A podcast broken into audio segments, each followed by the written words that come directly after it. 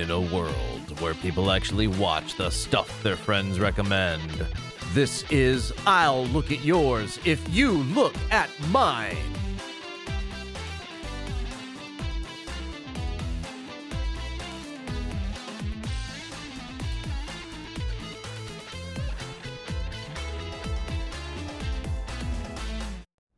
The DOJ neither invited input from Purdue's victims, nor the public, nor apparently any members of the House and Senate. The negotiation between these two parties, the DOJ and Purdue slash the Sacklers alone, is not sufficient to make this kind of policy decision. The, my clients are like the ghost of Christmas past. They're here to tell you in 2007 they saw there was a problem. The problem got worse, and this is our moment, to, their, their moment to tell you we got to make sure that the future is safer. Okay, all right, thank you. Um, good morning, Your Honor, and good morning to everyone uh, who is on the line. Um, Your Honor, Mr. Quinn many times used the phrase Purdue slash the Sacklers. The kind of suggestion that Purdue and the Sacklers are in this together is really not helpful, and it's just it's not fair. Welcome, friends. Today we're diving into a film that's more beautifully constructed than my last IKEA furniture attempt. All the beauty and the bloodshed. Can you believe the audacity of that Purdue Sackler lawyer? Sounds like he's auditioning for a role in a new drama, The Whiny Lawyer Chronicles. I mean, oh, it's not fair. That line is so priceless. I just had to immortalize it in a sound drop. It's just it's not fair. so get ready for some echo because we're going to be hearing that a few more times today.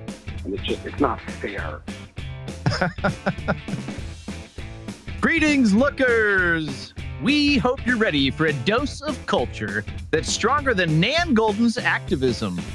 Welcome to this edition of I'll Look at Yours If You Look at Mine. The podcast is one part movie discussion, one part game show, where we never know what we're watching next.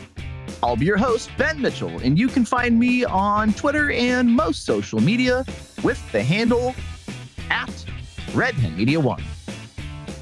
Just look for that red hen icon. And welcome to the third episode of Series 12. Yes, 12. We finally reached the number of angry men in that classic jury room. Just like them, we're here to dissect and discuss, though hopefully with a bit less yelling. There will be five episodes in the series, and the series theme is documentaries, for which we've all secretly submitted one movie. Now, we all guess who submitted what movie in our Who Done It segment, and at the end of the series, the winner is awarded a Who Dundie trophy along with a bonus prize. And this series bonus prize is a $50 gift card. And that's not all, because you are the X Factor. Yes, there's also an audience choice selection somewhere in the mix. So please head on over to redhenmedia.com slash audience choice Submit your pick, and we may watch and discuss your movie on the show. Again, that's redhenmedia.com slash audience choice. And today we'll be discussing All the Beauty and the Bloodshed 2022, which is a documentary feature film that's currently streaming on Max. And welcome to this very special episode. From opioid crises to art critiques, today we'll be discussing a film that makes The Hangover look like a gentle Sunday brunch. That's right, we're diving into the documentary All the Beauty and the Bloodshed, a film that captures the life, art, and activism of Nan Goldin, focusing on her fight against Purdue Pharma and the Sackler family for their role in the opioid epidemic. Speaking of hangovers, my co hosts are here, recovering from our latest movie marathon. Yes, joining me today are a few characters who make Nan Goldin look like a wallflower when it comes to their opinions on movies. I just caught them comparing cinematography techniques in the break room when they thought I wasn't looking. So, we better join them before they start a rogue spin off podcast in the supply closet. Howdy, gang. Howdy, howdy. It was a bit. Uh, so, with us today, She's simultaneously credible and incredible. The anomaly, Cat, Flash Focus, Ramirez. Hey y'all, just like I'm always real with my friends and family, I'll always keep it real with y'all too. As always, grateful to be here. So grateful to have you here. And the provocative one, Mr. Devin Snapshot Schwartz. I appreciate that uh, office reference in the intro, and uh, uh, game is on. The game is on indeed. Excellent. The right audience. All right. And my good friend, the incendiary James Perfect Exposure Pepe. Oh man, this is the first time I've heard that one. Usually, just people recoil in horror when I am exposed to them. He's fast, lightning fast. All right. So let's frame up and zoom in on today's headlines. Inspired by all the beauty and the bloodshed, Cat. Let me do my sound drop.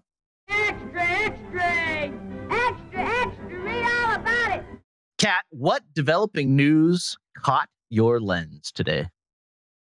Yeah, so I saw on the New York Times a headline that read um, Female bartenders kick out IRS employees from artsy bar in Times Square for being too square. yes. Nice. Devin, you're not off the hook. Did you slide any interesting stories into our dark room today? Uh, given the style of this headline, I think it was ripped straight from that boy's newspaper in that, that sound drop there. Uh, I found this headline that reads Sackler's fat satchel sacked by stout hearted savant and several staunch supporters. Oh wow. Whoa, That was a good one. Yay. love it. All right, that wraps it up. Now, James Pepe, were, were you able to capture any headlines that stood out? Yeah. Uh, yeah. So I I found this this headline uh, talking about this movie. Head, the headline was uh, "Being an artist seems way less fun than previously thought." Torture. That's hilarious. Well done. All right. Good job, everybody. That wraps up today's headlines. Now let's get some context in a little segment that I like to call the rundown. You started on that rundown yet? Oh, this is just something I'm taking a break with. Oh, I will get back to the rundown uh, right now. Okay. Great. Hey, you know what? Do you have a rundown that I could take a look at just so I know what type of rundown you're looking for? Just keep it simple. Keeping it simple, that's what I'm doing. But I am working hard on this one, real hard. You're so- working hard on this, No, not not too hard, not harder than I should. right? I mean, why work harder than you should? No, I Tap dancing for the boss man. All right, our boss, Charles Miner, just demanded a rundown and.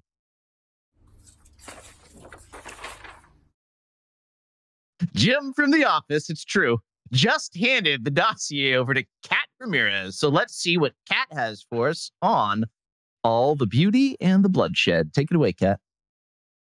Yeah, so All the Beauty and the Bloodshed is a 2022 documentary film um, that follows the personal life of photographer and activist Nan Goldin um, as she tackles a pharmaceutical company and family responsible for the ongoing opioid crisis.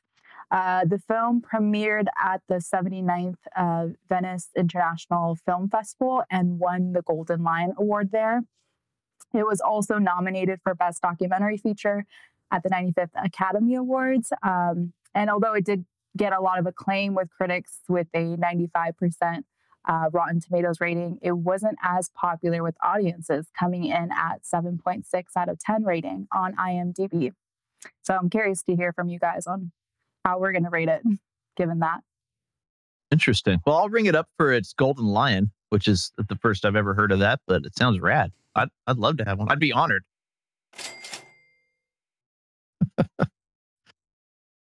Yeah, I'm also interested in in where we go with this one. Um, complex topic indeed. Anything else you want to add to your rundown? Um, well, the Golden Lion Award, I guess, is a pretty special award to get for a documentary. Um, so it is. That's why I don't know it. It's yeah, it's not one I'm also aware of either. But when I was reading up on it, it was it's a pretty special award that it, it got. Um, so yeah, But that's yeah, that's all I have to add. If you're a documentary filmmaker, you know the Golden Lion type of thing, right? Yeah, probably most likely. I'll buy that. All right. It's the coolest sounding award I've ever heard of. So, wouldn't want a lion. Well, it's way better than the wood grain lion, which is like Oh yeah, prize. just keep that one. Yeah. Keep your wood grain lion. All right, now that we're done with the rundown, we're gonna play a game in the rundown recreation room. So here we go. Yay.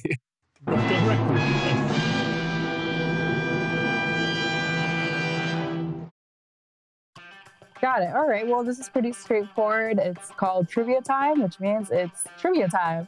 Um, so I'm just It's be my favorite asking- time. I'm going to be asking some questions uh, regarding in the film that um, if you're paying close attention to, you should be able to answer. Um, and so just write your answer when you're ready and buzz in. Sound good? Classic, Excellent. classic All right. trivia. I look forward to coming in last. Let's do it. Bad. You're so bad All right. So, first question What does Nan think is better than sex? Devin, Photography is better than sex. you are correct. Oh, jeez.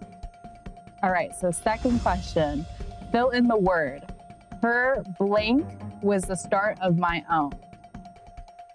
Her blank. Okay, Pepe, Uh, rebellion? you are correct. Yeah. Nice. Wow, Good right. job, guys. Um, all right. So, third question is which. Oh yeah, that's right. Yeah, Sorry, it was. You are correct, Pepe. Yeah, it was from her sister. Um, third question is which museum removed the Sackler name first? Devin, I believe that was the Met. you are correct. Oh, man. Very true. All right, fourth question. Where did the title of the film, All the Beauty and Bloodshed, come from? Devin, again. That was a note from one of Nan's sister's psychologists. Yes, it was. You are correct. So these are the these are the benefits of watching the mov- movie moments before we record.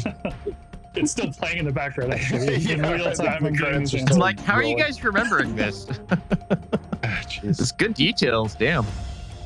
All right, and uh, the next question is How many months was Nan completely mute for? Pepe, I'm gonna say two. you are incorrect. Ah, sh- Devin, I think you're correct. Um, it was six months. you are correct. Nice. That was my Whoa, nice guess. job, Devin. I should get half a point. That was my second We're between two and six months. yeah, right. I mean, it was approximate in all fairness. So, yeah. um, okay, I have two more questions and then we are done.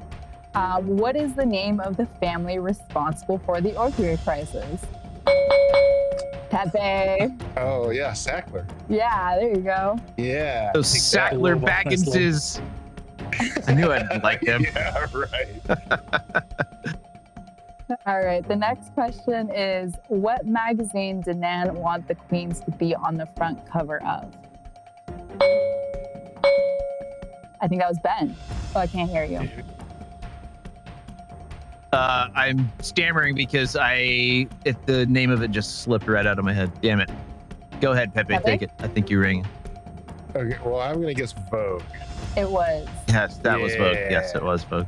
That's right. All right, but you, Well I'll done. award Ben half a point because I The, got Ma- half. the Madonna magazine. yeah.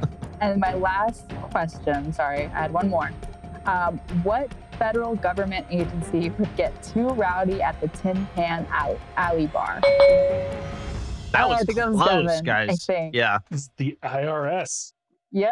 I know. I kind of gave that away in my headline. they're so fast on the on the uptake there. well done. And that's the end of my game. It's because we're gamers. Thank you, Kat. Okay, Yeah. I knew I I get a point. No, I get five points for correctly predicting that I would be in last place. Um, no. so where does that leave us, Devin, without my fake points? Uh, that was five correct for me and three for Pepe. Putting us at uh, el- my points are at eleven total. Pepe is at eight, and then Ben and Kat are tied at six points each. Okay. Yeah. It's is a All tight race. It's Just tight one, yeah, one good game, and you could. Uh, you Yeah. know, Yeah, well, well hosted, Kat, and thank you for that excellent rundown. Okay, um, so moving on, why don't we figure out who is responsible for this movie, other than the Sacklers, with with a segment called "Who Done It."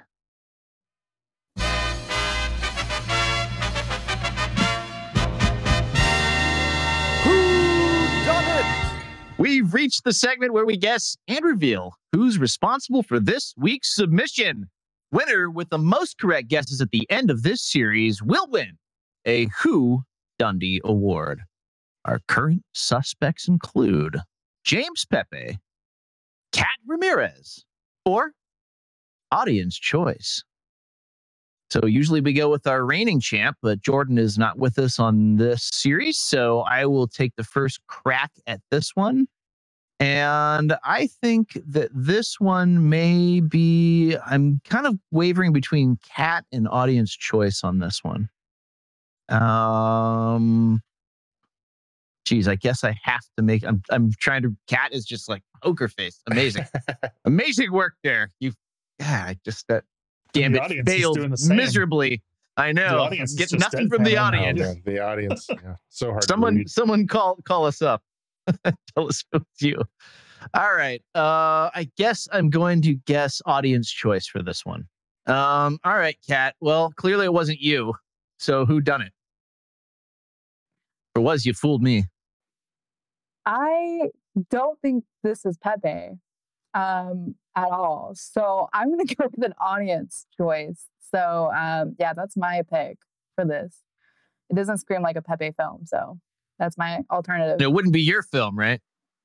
No, absolutely not. Okay. All right, Devin. What do you think? Uh, y- I think that there could be a case for this being your movie, Ben, if you were still in the running. Uh, but given that you are not, this is clearly and obviously Cat's pick for this series. Oh, you're calling her bluff. Okay. Let's, uh, we've raised the ante, raised the stakes. Okay, over to you, James Pepe. It wasn't your movie. If it was, you get a point. Um, so Oh, that's that's, right. already set. Yeah, yeah.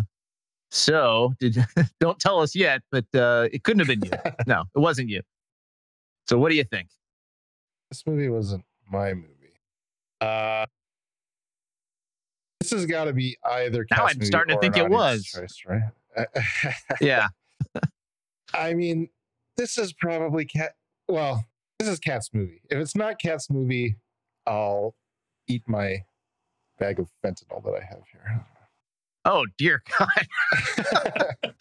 what is that stuff called? Narc stuff that I should oh, know more Narcan? about? Yeah, Narcan. Narcan. Yeah, I got to remember that. I sh- Yeah. yeah, everyone should have some of that apparently. I my According to this here. movie. If it's not Yeah, Cat's movie, exactly. I'll spray spray my nose. Okay. Okay. We're gonna I'm U-turn sure from the dark side and find out. yeah, right.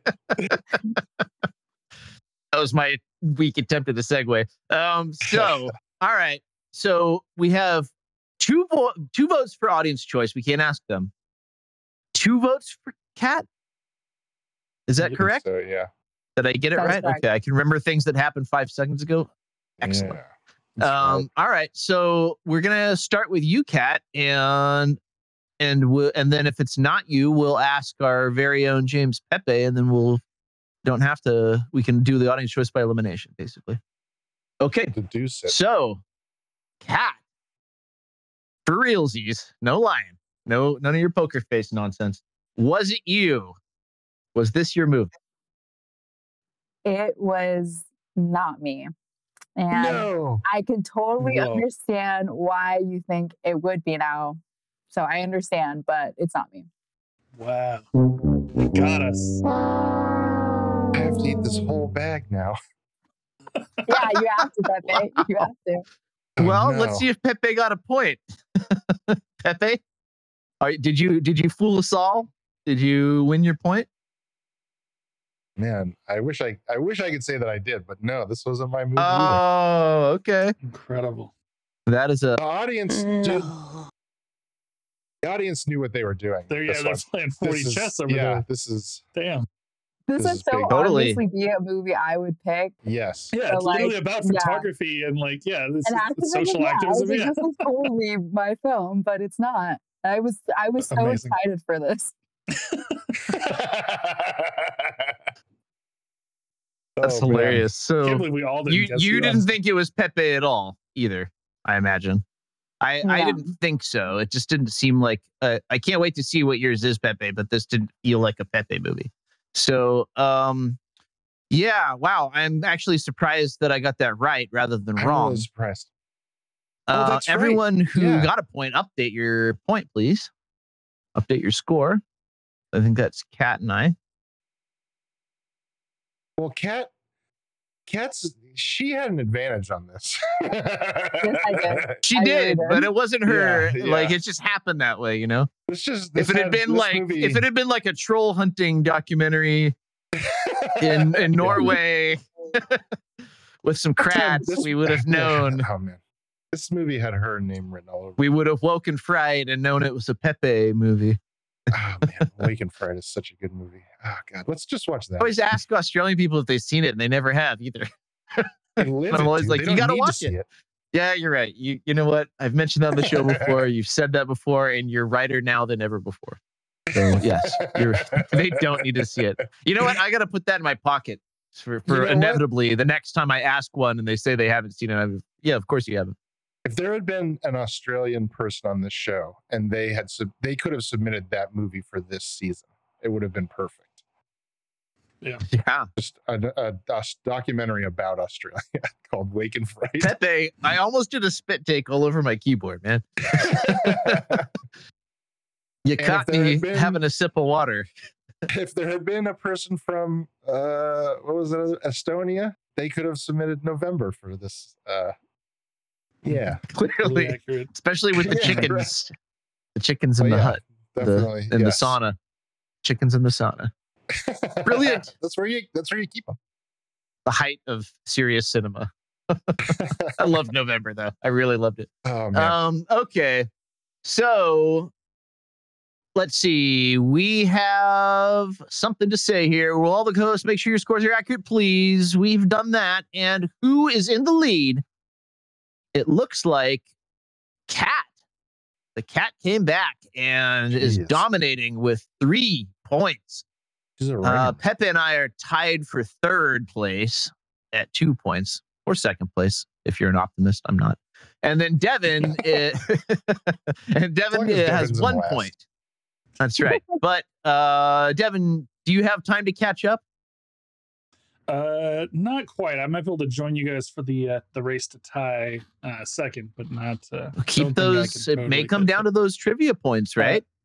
Oh, I, I will say just to just to wound Pepe. Uh, if Kat wins this season, she will have won uh, more times than Pepe has, uh, even though she's only been on half the seasons. dude i'm terrible at this game Ow, i don't know what it is That's pretty it's not hey ben it's not fair it's not fair Oh my God! Where's he's the- also won more recently than Pepe. Again, even though being gone for four seasons. Really rubbing it in, Devin. Ugh, All right, Jesus, Pepe, Devin I got you. I like hurting Yeah. Pepe through this show. yeah It's just, it's not fair. it's i agree dude have that fucking ready for when we figure out the grade for this movie and i get told about how many shittier how many better movies are shittier than this movie i'm hotly anticipating it's not fair. fuck you ben fuck you Thanks The for setting me up. That was a good. That was a good spike. Tonight, maybe, but uh, it'll be around for episodes to come. So keep joining us. oh man All right. So that's that's wonderful. This is a this is a this is a hot contest for this series. I love it, and it's our biggest prize ever. Great. That's so true. Yeah. um, it is. It is. It's true. no you're right Uh, yeah. Now, now that we know who done it, the audience, it's time to ask why done it. So say you got some explaining to do. Okay, audience, write us an email and we'll edit this back in before the show airs somehow. What we That should be technology asking is why, exists. why isn't this Cats movie? That's what we should be asking. No, That's what what we should be the bottom. asking- Cat, why isn't this your movie? what we should be asking is why did jordan submit this movie No, sorry. I just want to say, um, one, I love that you guys did think this was my movie. Like, I love that you guys know me enough to know that. Um, two, even though Pepe thinks it's a very shitty movie. No, I'm um, sorry. I didn't mean that. No, no, no. That's not what I meant. I miss. I, I don't think it's a very shitty movie. It's just that a lot of my very excellent movies uh, get rated lowly, and Devin's shitty movies get rated more highly than my much higher quality movies. That's That's, what I meant. As is And I'm correct. gonna That's a little, uh, a little more of Pepe's patented objective truth that we love so much around here. And second of all, I just want to say I love whoever submitted this film. So, Yeah, seriously. like, yeah, let, let us know who it was. Tell us, Jordan. Not only do I know this wasn't Jordan's movie, uh, Jordan even guessed that it was your movie, Cat, and he's literally only met you one time ever. So Oh, I love hearing from Jordan. That's great. Granted, I'm the only woman in this group. Uh, I don't think it's the hardest guess on just that. alone. I mean, that's true. I don't think only a woman could submit this, though. I think that's no, no, no. I know, but I, I think him knowing you guys, yeah. I don't know. It's, it's a good educated guess. Yeah, I mean, between the four of us, this was going to be you, right? I mean, you or the audience, and it turned we we yeah. I don't know, Ben. Like, what tipped you off that it wasn't? What made you think it wasn't Cat? I'm interested. Uh, you know what? I just had to make a choice, and I was actually kind of panicking, and so I just pulled a trigger on something. Oh, okay. It was just basically chance. Um, I'm surprised that. Yeah, I thought I was going to get it wrong. Actually, to be honest, it's like, yeah, I chose audience. Maybe I shouldn't have, but it's just luck of the draw on that one. Um. So let's start with uh, our just a regular 20,000 feet, what we basically thought of this movie. Had we heard of it before? Was this the first time we saw it? And um, was it enjoyable or or not? Basically. Uh, so I'll start. Hadn't heard of this one.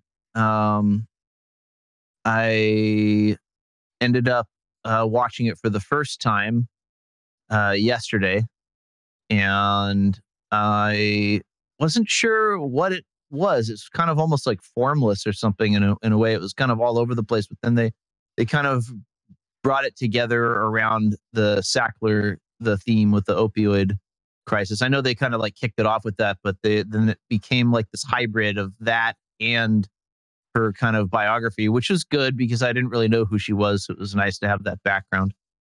Um, but uh, I, I was like, all right, this is good. This is cool. Like, it was just giving it time to go, watching it along. And then they got to the point where the Sacklers had to sit in the hot seat and um, listen to the victims of, of what they done. And it was just like instantly, like, that was the cathartic, like, uh, moment for me that was like really like brought it all together for me. And I was like, okay, now I get it. This like this is this is pretty great.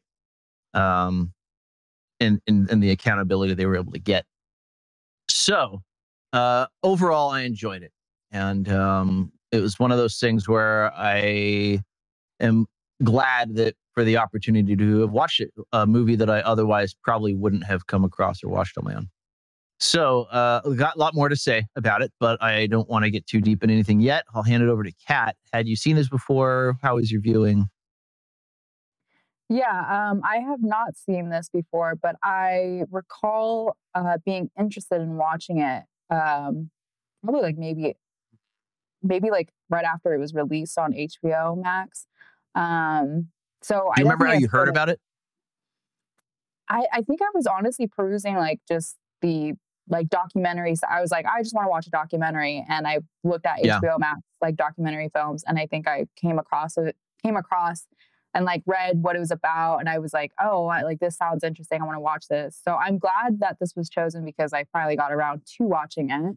Um, and yeah, I think probably what you guys assume is that I love this film. So yeah, like I do, I do think um, it was done really well, um, both on a documentary sense and I also on, on an artistic sense, and also what the subject matters, um, re- like what it was about. I think was also really important too. So it hit all the spots for me. Yeah, right. Uh, sorry, I was smiling there. It just occurred to me that we should start taking odds on whether or not people will like or dislike the movie, just to get Oh, like yeah. keep gamifying everything. That's a that's a like who idea. think and who thinks that Cat's gonna like the movie overall? you know that type of thing. All right, cool. Well, thank you, um, Devin. Had you seen it? Had you heard of it? Did you like it overall? Did you dislike it?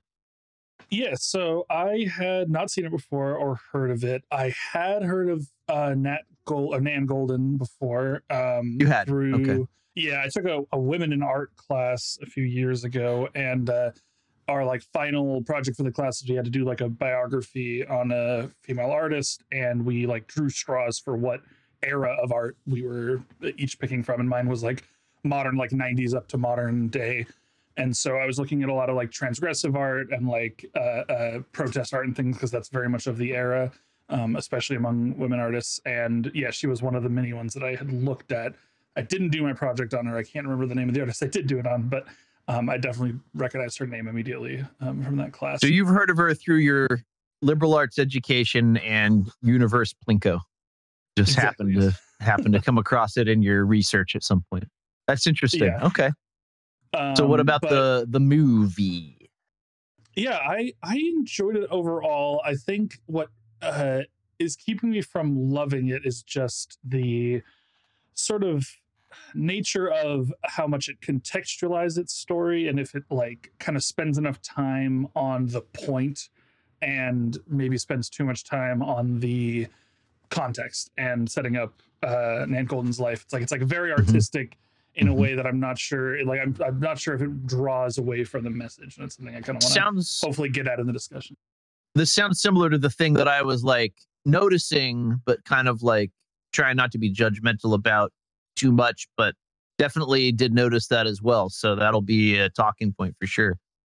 Uh, all right, cool. Thank you for that. James Pepe, had you seen this? Had, have you seen it before? How was your viewing? Um, I'd never, um, I never seen this before. I never, I don't think I'd ever heard of it before. Um, it was Mm-hmm. nominated for an Oscar though, so maybe I did. Maybe I had heard of it. I'm not sure. But Did someone look up what it lost to? By the way, I meant to say that earlier. I'm always interested in that. So you, so you don't remember having heard of it before, at least. I don't think Even so. though Or it may the, have- the place I would have heard about it would have been at the Oscars. Yeah, It's a nice title. It sounds like an Oscar title too. yeah, yeah, Like Seinfeld would have made it up for one of their movies that they went and watched. They always made up titles for. yeah. Right. My favorite being uh, the Chunnel. J- Jerry and his date would be making out through this this whole movie, right? Oh my god! Right? what was it that they were making out of the English Patient or something like that? I forget. No, fucking fucking Schindler's List. Schindler's List. Oh, even worse. Yeah. yeah, for sure. Yeah. All right. Let's cancel the show. We're watching Seinfeld. Okay. Um, yeah, I mean, as far as my uh, sort of like ballpark is, I thought, it, I mean, I thought it was a very, very serviceable documentary. It was like informative. It was, it was well crafted. Um, Mhm. but um, yeah, I mean, it wasn't, it didn't, it didn't like grab me by the lapels and like, you know, like hold me there the whole time. You know what I mean? Like it, um, Mhm. yeah, I, I wouldn't say it was like v- super captivating. Um, yeah. So anyway, I, I mean, I think we can, and what we'll eventually probably start talking about some, you know, other ideas will come out. Oh, too, so- absolutely. Yeah.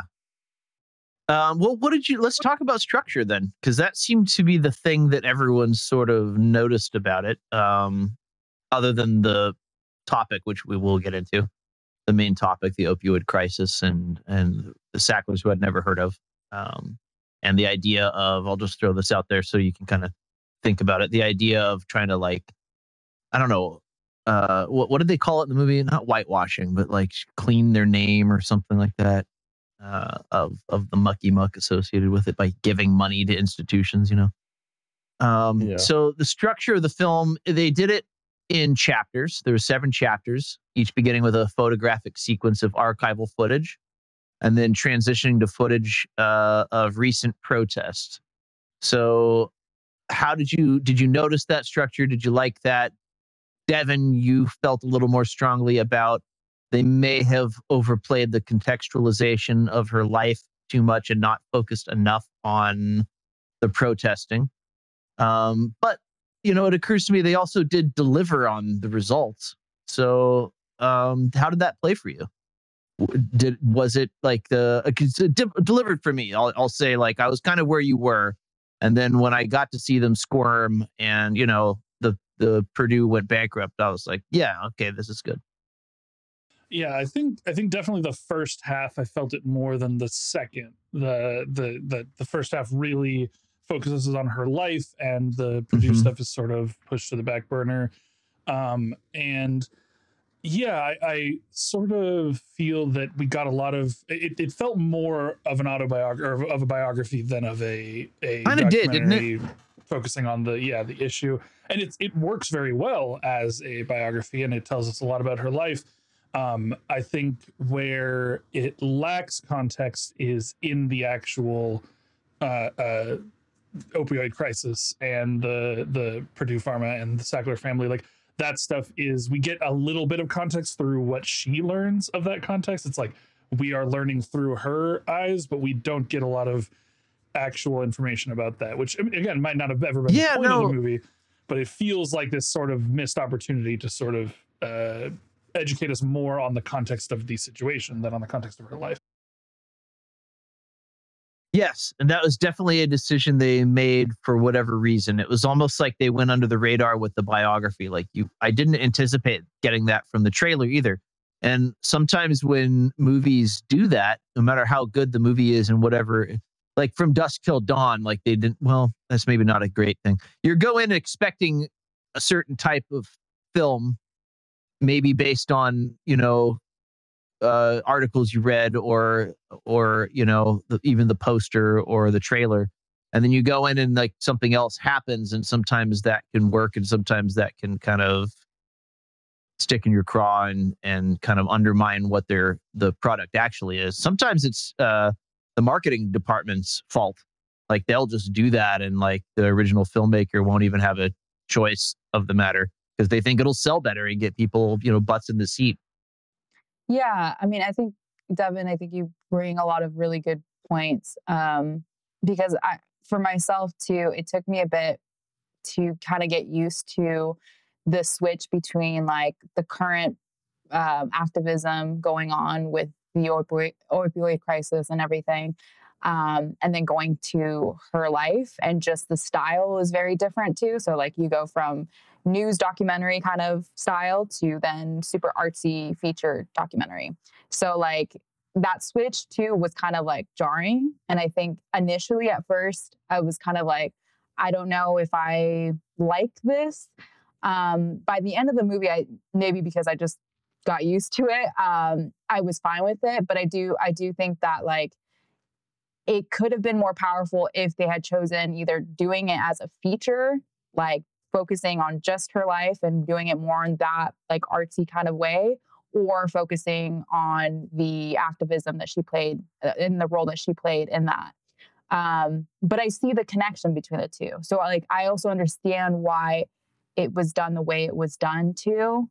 But I, I, I can understand also why it wasn't maybe the best way to go about it because I also think that with with that subject matter too, that it should have been there should have been more focus on like victims of the opioid crisis. There should have been more just information. This is the most compelling part, right? Yeah. Like that's the part that that really hit home for me is when the other when the family the victims' families spoke. That was like such a huge moment. It was like that moment at the end of the the movie with the staring into the fire and such, and the crying. what was that one called?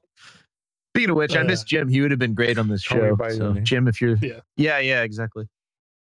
Um, yeah, so two two things that that Kat just like triggered in my brain that I remembered wanting to Mhm. say. Um, so yeah, she she uh, Kat called attention to sort of the difference between a news feature and more of like an artistic documentary, and I think that this is sort of um, not only an issue with the or not an issue, but only a thing that the documentary does, but a thing that I've seen a lot with um, protest art and transgressive art in general is a lot of the times the message of the art can get lost in the artistry of the art. And like even just the you know art that people are creating to protest um you know whatever it doesn't have to just be the opioid crisis but any kind of protest art sometimes gets to the extreme where an outside observer looking at it doesn't understand that it's a protest and just sees it as art. And if once you get to that point, it's I mean the whole purpose is destroyed. Like you've you've lost your credibility as a protester if your art is so uh, abstract that you know people can't understand it. Um, and uh, so there's there's that aspect of it, and then also the perspective of this film. Yeah, focusing not on the victims and not on the part of America that's actually suffering from the opioid crisis, which is largely the Midwest and the Appalachian region, especially uh, those like very very poor parts of the country that are actually suffering from the opioid crisis and instead turning the camera to these very wealthy parts of society where uh, they you know it's it's where these perpetrators of the opioid crisis are and they, they are existing in this very wealthy area but also our heroes in this story are in this wealthy upper class you know and like you know you can't really separate nan goldin from this rich art world that she is a part of uh, and she's trying to do better and she's obviously a good person but we see a lot more of her than we do of the actual people suffering and don't hear as much of their their side I hear you. Does anyone disagree, or what do you think, Pepe? Uh, have you spoken on that yet? Well, I thought that the I thought that the um I thought that the point of doing the two sort of s- stories at once was to set up some kind of parallel between them. Um to sort of like track some kind of similar story that was going on both like in in her past and what was going on now um and there are Right. s- and if that was the intent um I, I mean, I think it, it was successful in some ways, right? But I, I, the connection, I think, seems a little tenuous. If that was the intent, Do you have a what was the connection? If you thought it like, do you do you think they're Well, I that mean, they even she- delivered on that? If if that's what what their intent was? Um, well, like I, I, think they they sort I'm of having did, trouble. right? Okay. Ye- yeah um i i think the idea is that um uh, or i thought that the idea was that learning about um nan's sort of like past you learn about these like disenfranchised people right they were they are like um you, you know like not uh they're just these people that live on the fringes of society for whatever reason right? Because they're uh because they're like communists or because they're gay or because they're using drugs or whatever it's going to be right? And i thought that the that they were trying to draw this parallel between like like this is like look at what happens to people who are disenfranchised or who don't um i don't know fit into like I, it's even just weird to say that because i don't know necessarily that like quote unquote like fitting into society is like a thing that one wants to do but just like having a space and being like fucking left alone you know or just like able to exist in a normal sort of way right yeah, Um, like uh not being subject to the tyranny of the majority is how some people Yeah. put it. Yeah and and and trying to draw a parallel with the with the people who were um now the ones who are suffering from the opioid crisis because they are being um sort of oppressed by sort of the wealthy upper class people in the same way that sort of nan's little like group of friends and artists were. And they are also a disenfranchised troop because like um like Devin said is that they're mostly like the the very poor people and now they're so addicted to opioids that they can't do it. they, they're like that's what their life revolves around now you know And many So were just like thought- that's what I turned in. parallel or something. I I agree. Well, I'll just start with that. And Kat, I know you had something to say too. Um, real quick interjection that the with the with the families that they they tended to be like at least the ones they highlighted they tended to be like purely victims where they weren't just like seeking to abuse drugs it was like no this is where the doctor prescribed this for a surgery or an injury and this person it took it ended up taking this person's life. Um, and yeah, I agree with you that it was about that. I there were some parallels I drew when they were having people speak about the AIDS crisis back in the 80s, and then kind of comparing it to what they were trying to do today. So I, I think I saw that as well, Pepe. But Kat, what did you want to say about this?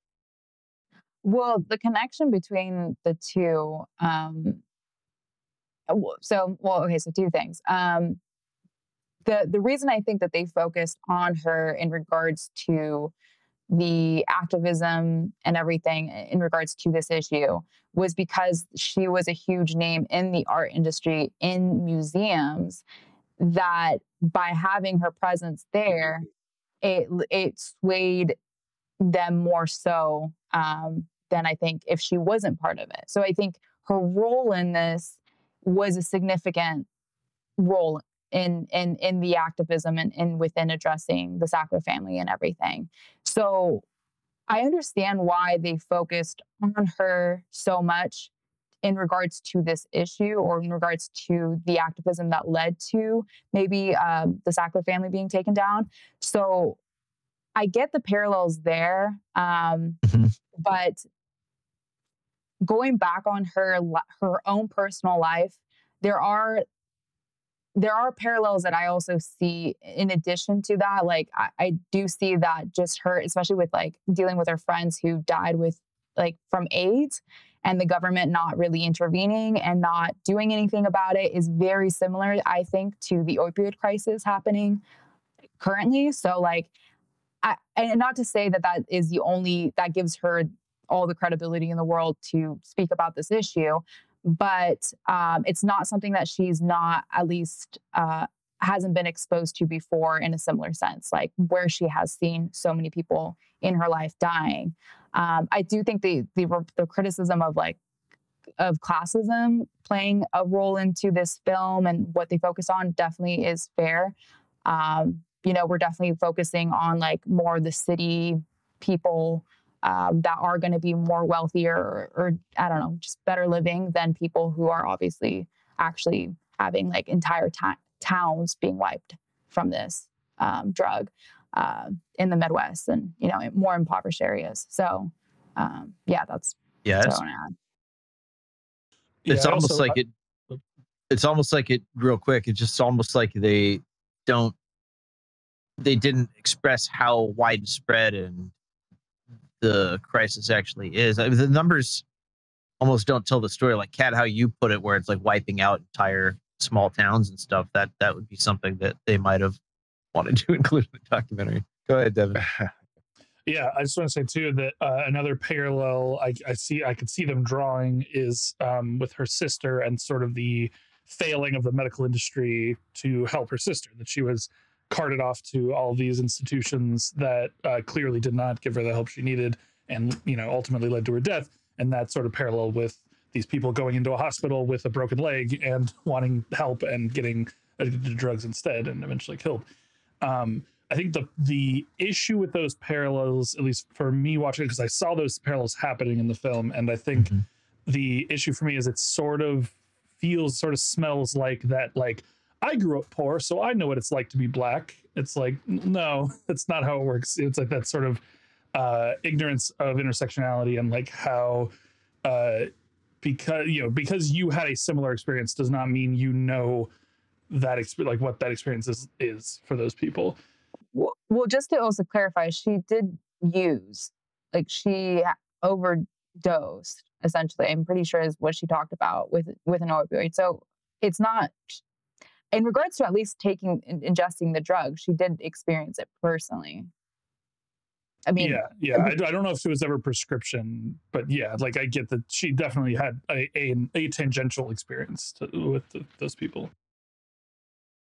But yeah, something about did it, it just did it rise to the level of I grew up poor, so I know what it's like to be black, or was that just your way of kind of illustrating it to with an exclamation point so that we like get what yeah, well, I think that's just no, yeah, that's just an example. That's like the most common example that you hear a lot of white people saying, "I grew up white and poor, therefore I know what it's like," or even "I had it worse than Mm-hmm. someone who grew up black in America." That's just a very common rhetoric Mm-hmm. that uh, I think is is a similar rhetoric, rhetoric to what the the film might be using. But no, I don't think it's to that level of extreme. She she is closer to the issue than than some could be, but still I feel like the film wants us to think that she is suffering right alongside these people when it's like her suffering is very very different. Somewhat of a dialed back version of that expression then. Yeah. Yeah. But I guess my question is do you have to be struggling? Do you have to be struggling in that specific issue yourself in order to play an activist role? Right? Like, I don't know if that necessarily takes her. I get that, like, the focus of the film should have also focused on victims. And I'm totally, like, for sure, I think that should have been more included. But I don't know if that necessarily takes her credibility away just because it's not something that she maybe experienced herself fully like these other families have or you know victims Yeah, no, I, I definitely don't think it takes away her credibility. I think that I, it's definitely not a, a criticism of her as an activist in any way. I think it, it is a criticism of the tone of the film. It's it's very much the the lens of the the creator there, where where this filmmaker is choosing to focus on her suffering as a way uh, of tying it to the opioid crisis uh, in a way that I think doesn't really serve the overall message of the film. It's like it, it at some point it feels like a distraction from the actual issue where we could be spending time focusing on the actual sufferers of this. Instead, we're trying to justify her activism by see you know displaying that she has suffered as well. So maybe the film format is a victim to the filmmaker not making a dis, uh, like a strong enough choice or something like that, where they Yeah. might have instead of splitting the difference between two films, they went with one or the other type of thing. i just wonder how form. i wonder how how would you uh, how would you do a feature film feature documentary that focuses on someone's life and that life includes her activism without also detracting from the content of that activism like i don't know i just i don't know exactly how you would go about it and i'm not saying that in, in the sense of like i disagree with what you're saying I, i'm just saying it in the sense of like i'm i'm curious how that would look It's a fair question. I mean, especially when what happened like delivers such a nice like climax i- in the sense of the comeuppance that she was able to uniquely do with her unique role of being, you know, someone inside the building making the noise type of thing, you know, where where it actually she wields that power, you know, against this these institutions. Um as a filmmaker just like wanting to put this together, I it it would be hard to lay off including that if I was just making a bio film and then also it's so topical that the the marketing people uh, you'd be crazy almost not to market it like that too. So just to put in an advocacy for the for the people who made those choices, I, I understand their where they're coming from as well. Yeah, I think I think that definitely like uh, contextualizing her suffering and the ways that there are parallels because those parallels are I think fair to make, but they are focused on for so long that it it that's what Mhm. triggers a sort of like ick reaction for me that they that they are Mhm. so focused on her suffering instead of the suffering of the people who are supposed to be partially the subject of the film. I, I think honestly, just Yeah. removing some of the context from or the, the story of her life that is unrelated to that, where she's just like living in lofts in New York with hippies and doing drugs. And it's like that stuff's very interesting. I would love to watch a full documentary about her life as a biography, independent of any of her activism. Um, but I think when you are spending time learning about how high she got in New York, instead of learning about how the people doing drugs are dying in, you know, Virginia, uh, that that's when it feels a little weird to me. I, I did notice what you noticed as well. There was kind of a feeling of, of like, what am I? Just kind of questions, you know, I had about like, what am I watching and where are they going with this? Was a lot of that similar feeling. Um, what did you think about the story of her life? I mean, again, just to advocate for the for the film, maybe they could have balanced it a little more towards the victims. I think that would have been useful because I have to admit that was my favorite part was when they were focusing on that. Um, but it was nice to understand who she was uh, because then we understand why and who she is, which is super important as to why she can wield that power over these institutions when it came down to it. Yeah, I I agree. I think that I didn't, like I said, I did enjoy the stuff about her life. I, I feel that it maybe could have been two very good one hour documentaries. Not to to uh, bring out my Should everything just be a with the length of series? Yeah, like a mini series? Yeah. Uh, yeah, Two I different think you could have- episodes. you could have sort of untangled these two things and Mhm. yeah maybe maybe Mhm. i mean maybe made like a two or three part series that built up to her activism and uh, i think that context would have felt less out of place if it were like a whole episode dedicated to her younger life and then a whole episode dedicated to her sort of suffering with the uh, aids crisis and her friends dying and then build up to the whole purdue pharma thing and um perhaps Yeah, stop trying to a better structure. Tarantino everything with your documentary. Jeez. Um, I I don't disagree, Devin. I, I gotta say, like you, I, and I feel I feel like it was it worked, and then there also might have also been better. I, I didn't like I really liked it, but it also I think could have risen to even higher levels maybe if they had balanced it like what you're saying. Kat, what did, what did you want to add? Well, I was going to add that her art and photography was uh, was part of her activism. So, like, I don't know Sure. if you can separate the two, like, because what you're advocating for, Devin, and and like, I, I agree that the this film doesn't do it doesn't do the issue justice, but also at the same time, I don't know if you can separate like her activism from her life and from her her as an artist. Because as an artist she was her photography was focused on like specific issues regarding like women and stuff like that. So like it, it was i don't know you can't i don't i if someone like I'm just thinking in, in a personal sense it's like if i'm someone who is into activism and also into art and photography and i entwine both those things and if someone did a film about me you can't you can't separate the two. And, and i would I, thi- I would think it would be a disservice to separate those two things. But i don't but again i agree that i don't think the film necessarily did do justice if they were going to bring and focus on that issue specifically so much or so little I yeah, well said, Kat. Um, for me, it was more about like I wasn't super put off by what they focus on because I did find her life fascinating, and it was such a good story, and the delivery w- worked.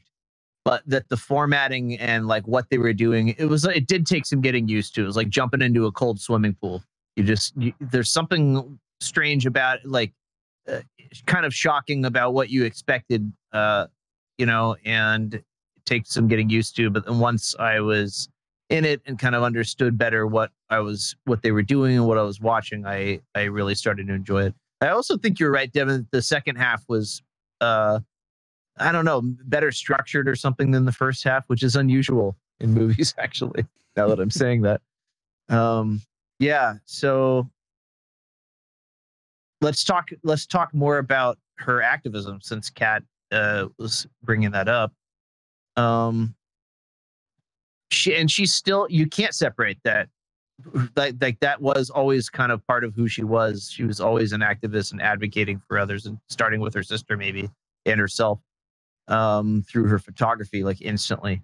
Um, but then she's she has continued that on. She has this uh, organization called Pain, I think P A I N, um, and that was the that was her group that held them accountable. And it looked like they also were doing something where they like were trying to do something where like users could like test their stuff for fentanyl because that just like kills people instantly. Um, man, I just don't know where. It's such a tough thing to do, but at least they're like trying. Do you think that that that like through that stuff they're actually going to help um, the crisis that's happening, or is that just like a little too much to ask that that people doing something illegal can go safely test their drugs? Not that I don't think they should be able to, but is that realistic? And um, do you think that raising awareness about the issue, which I am out now more aware of, uh, is also helpful and worth the kind of price of the ticket?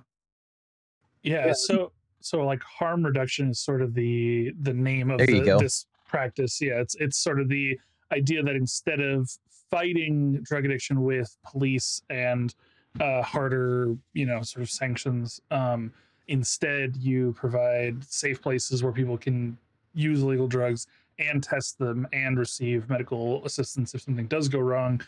Um, and it's sort of about the focus uh, shifting from uh, you know trying to stop things at the source which is sort of this unrealistic goal of like you know there's so many drugs entering the country that it's kind of impossible to stem the tide. And instead making sure people don't die from the drugs. And it's like you know is it more important that we have we save human lives or that we punish people who have done something that we've you know arbitrarily decided is evil?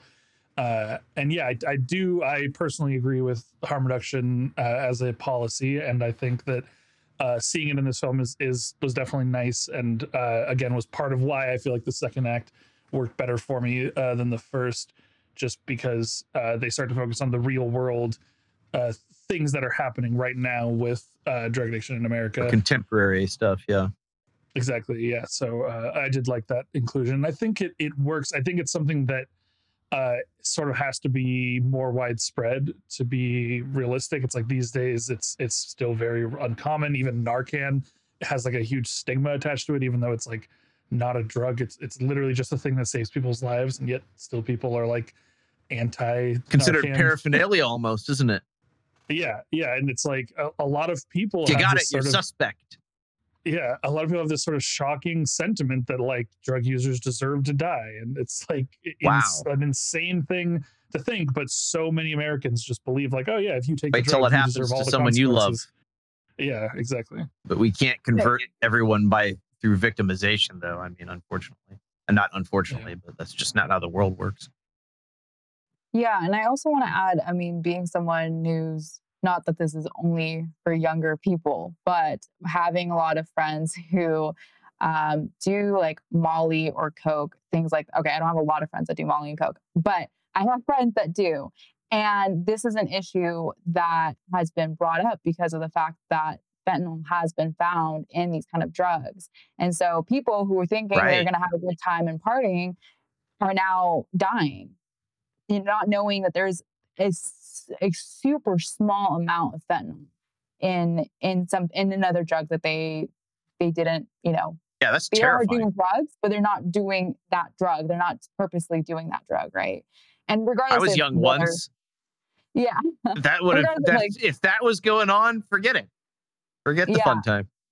And so the harm reduction thing has been something that um, I'd have heard about because of the fact that, um, you know, young people I think are seeking out like, hey, I want to test these drugs before I take it because I don't want to die from fentanyl, you know, just so I can have some, you know, a party drug. Like it's regardless of, you know, whoever's listening feels about party drugs, like it's no one should be dying from from having, you know, from Being young and dumb or experimenting. Yeah. yeah exactly like it, it's it's definitely uh, a concern i think at least that i have heard from like peers So, um, Kat, then have you had so had you'd heard about like the testing things?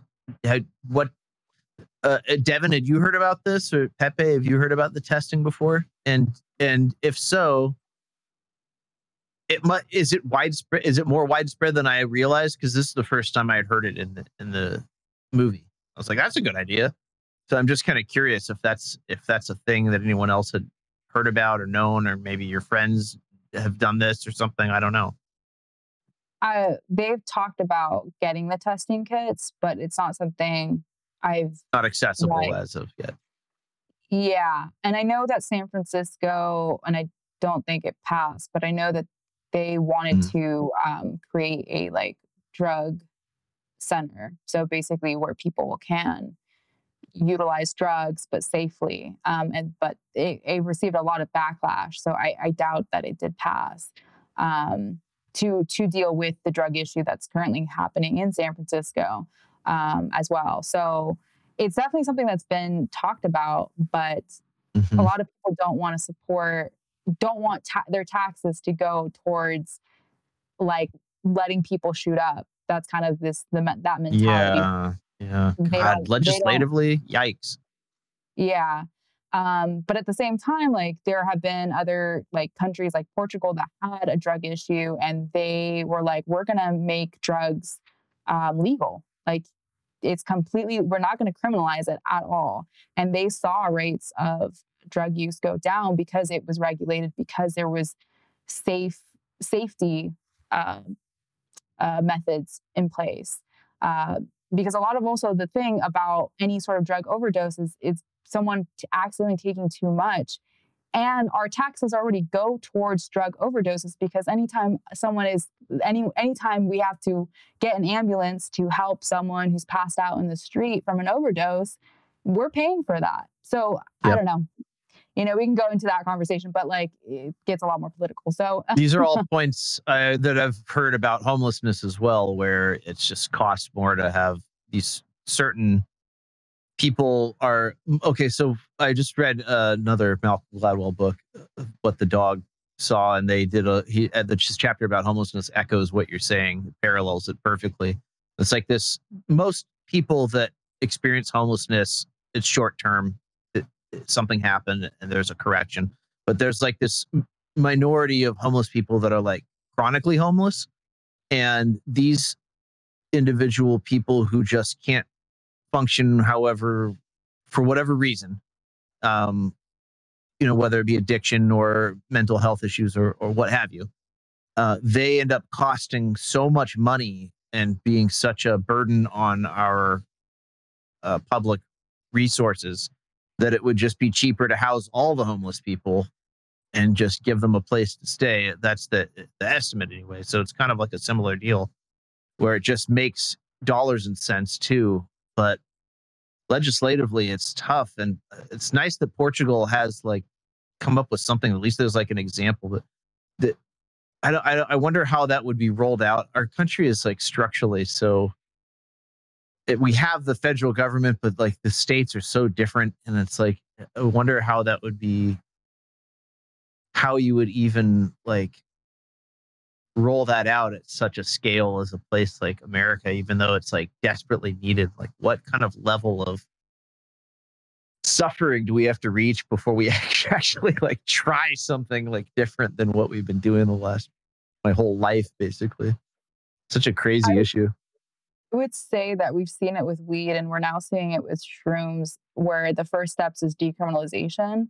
So, Mhm. for example, like Oakland has decriminalized shrooms. Um, so, as a city, you cannot Oh, okay. be legally persecuted on the city or state level for having shrooms.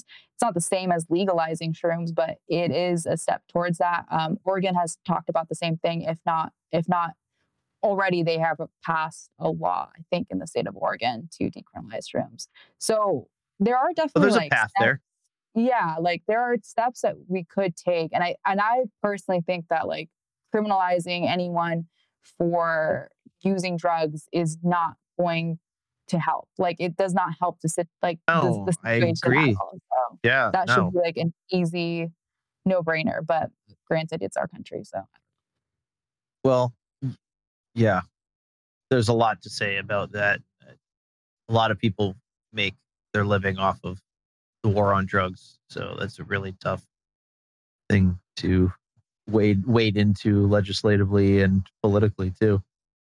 Um, Yeah, I do think that with this specific issue, though, like drug dealers don't want their clients dead. That literally stops money for Yeah. them. But point. like on a bigger level, I don't know who's who's profiting off of this. I mean, besides pharmaceutical pharmaceutical industries, obviously. So lots of law enforcement profit off off of it, and people make their living like busting people for doing drugs when Uh, so like a lot of resources go towards that would be would, would be one of the things. Um, uh, but I don't know. I don't know enough about how all those mechanizations work together to spit out like a positive legislative approach. I think what you're saying, starting from the ground up and like starting with cities that are bold enough to experiment, try some of the stuff out at a more local level, and then if there's more and more success with it, then I think it could kind of catch fire. What HBO should do is make a sequel to The Wire. It seems more topical now than ever. Because I, you know, selfishly, I just want to watch the more more of The Wire, but I think that honestly, it, it would play like they we're due for a sequel there. HBO, come on, you, you need your content. Oh no, it's Max now. Excuse me, pardon me, Yeah. it's Max. All right, so um, let's take a little break from the deep topic and do a fun thing. Um, this is a little bit of playfulness.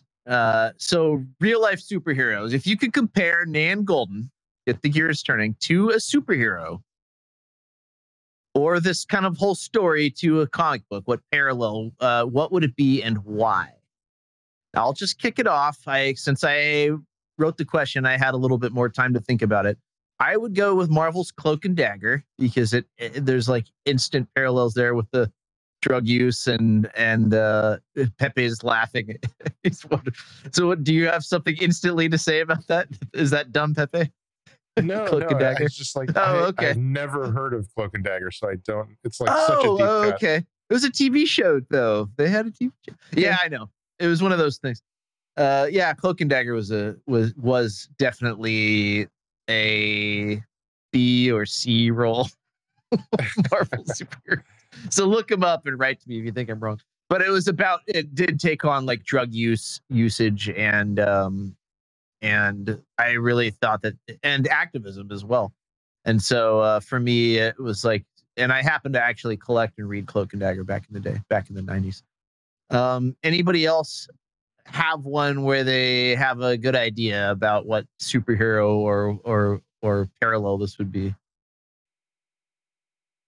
Well, I mean the the um the '90s like X Men cartoon.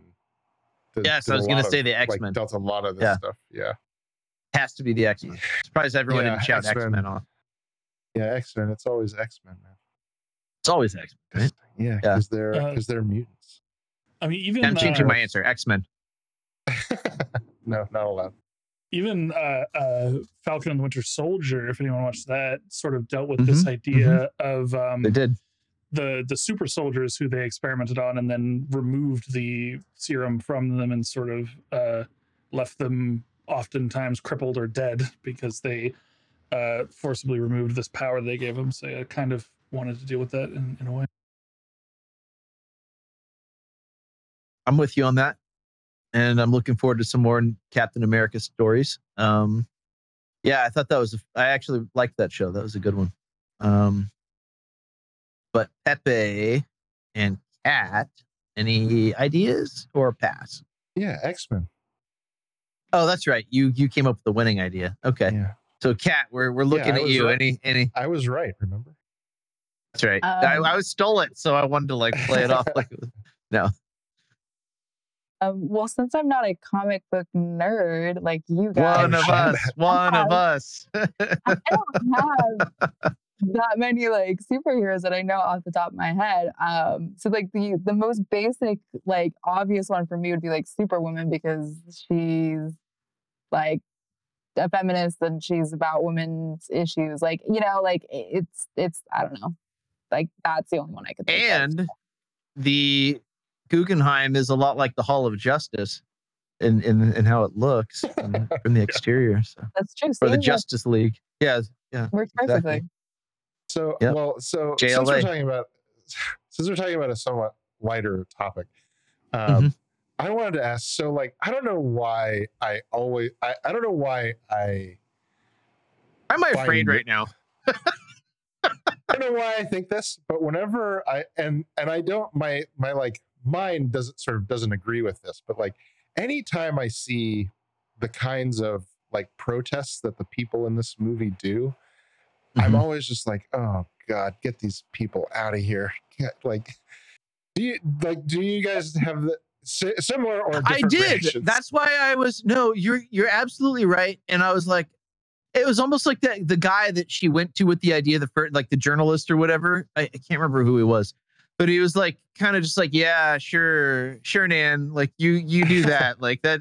That's kind of where I was. Like, so they did like read that correctly. If the filmmakers structured, like if if they knew that's kind of where the audience would be and knew they had to draw us in, that guy was my advocate at that moment because I felt the same way, like uh, like kind of eye rolling about it, you know. But you know, they did deliver on the on the effects, but it was only because of who she was, right? You know, uh, if it was just you or I going in there and doing that, it wouldn't do anything. It would be feel like kind of a waste of time. Is that where you're coming from? Um. Well. N- well, no. That that wasn't what I was thinking. Like, so for example, like, um, like when I when she was like, "We got to do a die-in," and I was like, "Ah, Jesus, yeah, okay." Or and like I was like I was lived in- that not I my lived- sentiment? I felt the same way. It was like I Well, think this no, just what I- that, But what I I guess what I mean is that like I don't think that it was effective only because she was part of it. Like I think things like that. You took her out of it, sure, okay, granted. That's what I mean. but is that like I yeah, think yeah. people Those results only happen. That level of results only happened because of her, though. She was like the linchpin, I think. Well, okay, may, maybe I don't know. You maybe you're right, but I, I guess what I'm trying to express is that like on the one hand, I think people should do those kinds of things, and I think that they can work, and I think that they're good. But on the other hand, I also think that they're dumb. For some, I don't like they just seem So- dumb.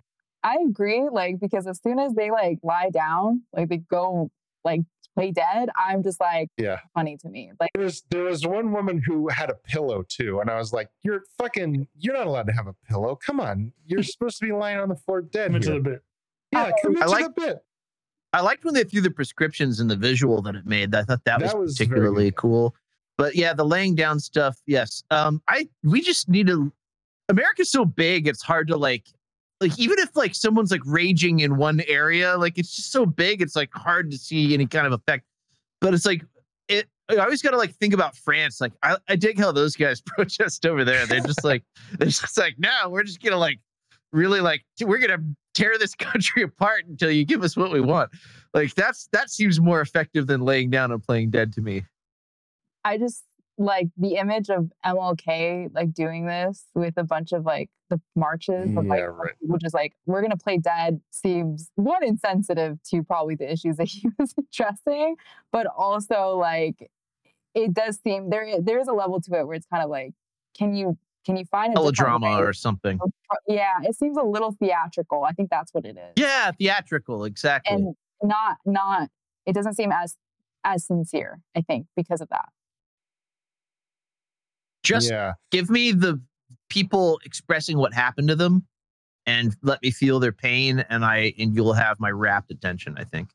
More so than the theatrics. But um yeah, maybe whatever works. I I, I don't know. I don't I also don't want to tell people not to do it like Pepe was saying. That it's important to get attention however you can. But I think that the way MLK's movement was more effective is in that how they were persecuted and like they, they started getting like journalists covering it and then all of a sudden people saw what was happening you know to these kids and um went from moderate to you know on on board with stopping that shit. Um so um it's not like some museum guard's gonna like rough up nan goldin or something though. So you got to do something. I'm not sure. Yeah. Yeah. I mean, like on some level, I would I would rather like to me what I what I what I would hope to see is like people I don't know just like standing outside with signs and like I, I like I remember I remember recently like our our mutual friend James Fegan he like he um they um were um doing a walkout of their t- because they're they wanted they were teachers they wanted a raise and so they were protesting Yeah. Yeah. and like basically he was basically he he sort of told me that uh, like none of them wanted to be doing it. And it was shitty right? Um but they they like were they like ha- they like felt like they had a duty or like they they were doing it for a reason but they didn't want to be Yeah. doing it. And yeah i don't know. I something about that like rings truer to me right? When you're like i don't want to be doing this but it has to be done so i'm going to do it. I see what you're saying Yeah. You know, things are messed up if introverts are outside Right. Yeah. and, like, exactly. extroverted. Like, yeah. yeah like those those people seemed like so glad that they had like made their little like pill bottles with their with their like warning label on it or whatever and they were they were like i don't know they seem so self-satisfied or or something like that I, I don't know it's it's yeah it rang hollow to me a little bit I think what you're kind of touching on is also like Devin's criticism of the film of being kind of like centering on an individual too much on this kind of issue. And I think it's kind of that, again, like that feeling of um, putting the focus in the wrong place, maybe. I don't know, Pepe, if that's kind of what you're saying. Yeah, I mean, well, I mean, in a certain like I like I don't know what's going on in those people's heads, right? They they probably are there because they think they're doing something good, and uh, that's I mean they are right. They're they're probably there because they probably have like altruistic intentions, right? But they're probably also there because they're like, ooh, I get to, I'm gonna be, I'm on the right side of history, you know, like, ooh, it's gonna be me doing it, you know. Um, Sure, that, that probably plays some part. I don't know how. and- yeah, yeah, I don't know. It's it you just can't it seems criticize him too much, weird. but yeah, yes, people have egos about that ty- type of Yeah, stuff yeah. too. I also don't want to send them home if it's if they are on the right, Right, side of right. history. Um, yeah, but yeah, glad I, I take your doing point. it because I'm not gonna do it. Right? Not- you haven't. yeah. It's easy to armchair quarterback these things, you know. yeah, yeah. Well, that's that's what I mean. Like I I have this sort of like I have this tension within me because, like I said, I see like I'm glad they're doing it. I'm glad that there are people there doing it because I'm yes. not going to do it, and I think it's a good thing to be doing. But there's something about the way they go about doing it that like rubs me the wrong Yeah. way, and I don't quite know what it is. I'm sitting here thinking like, well, it's those things you mentioned. I think that that- that's part of it. Um, part of it is look at me, maybe, but um, similarly, I think the visual does play, and it's it's a quick visual that reads, and even if it's silly and maybe theatrical, it's something that will easily post to a, don't- not a newspaper, but like online, like a snapshot. You know, it will get your attention along with the headline and then maybe like you know on a little you give it you're doing something for the for the local tv journalist to record and or, or maybe cnn too or some other national international journalism you know to give them a little visual to help them out a little bit Right. you know even if they're trying to lean in too and help. Um so yeah. But I, I i feel that too like i would i i'm not a really a even though the show's called i'll look at yours if you look at mine i'm not like a look at me type of person either so i would i would have those feelings of Yeah. s- like i would kind of feel silly doing it but uh for the right message i'd probably again be like yeah I- i'll i'll do it because uh it needs doing right so Yeah, this I- film I- played oh go ahead pepe No, I was, I was just I'll- also gonna. I was also just gonna say, like, if I was at the museum, at a museum, and like they did that, I'd just be like, "Why'd you have to do this on like the one day I'm gonna be at this my museum?" sunday Yeah, yeah, yeah right. I just, just wanted wanna to see my museum. picasso or whatever yeah Yeah, but anyway, yep i hear you Pepe, I thought you were going to ask Devin about how he felt about the nudity in this film. oh, okay, yeah, Devin, how'd you feel about the nudity in this film? Uh, it was fine. It was her art. Yeah. Oh, that was no it. No notes. No notes. No, no, No no comment. notes you know, I, we, I don't know, we've been talking so much. Well, I guess we've sort of touched on it, but like her photography, I'd never seen it before. It was incredible. Mhm. That Yeah. was very, very good. Never seen it before. It was like shockingly good. why do you think this resonated so much with critics and au- uh well with critics and then like the critical score was through the roof it, uh and then like a little bit less so with the audiences uh and also devin did you ever look up what this or pepe did anyone ever look up what this lost to at the academy awards i'd be interested to know that Yeah, while we wrap I the did. combo up kat did great well done It lost. It lost to Navalny. I think I'm saying it right. It's Russian. Um, it was the best documentary feature. Now, are you asking for best picture overall or? No, Just just what it lost to in the category. Yeah, Yeah. so it was Navalny, which was to do with a Russian candidate that was trying to um, go against. Uh, Oh, is that the guy that was poisoned? Uh, Yeah. Yeah, Yeah. yeah. I, s- I- I think I saw that too. Oh, interesting. Huh. Uh, okay, Kat, I know you have to bow out. You have a hard out tonight. So um, why don't we just get your final thoughts and your final grade and we'll say goodnight. Yeah. So um my final so my my grade um I that I originally had was an A. But um after we've discussed it more so, um I think I'm leaning more towards towards like a B plus.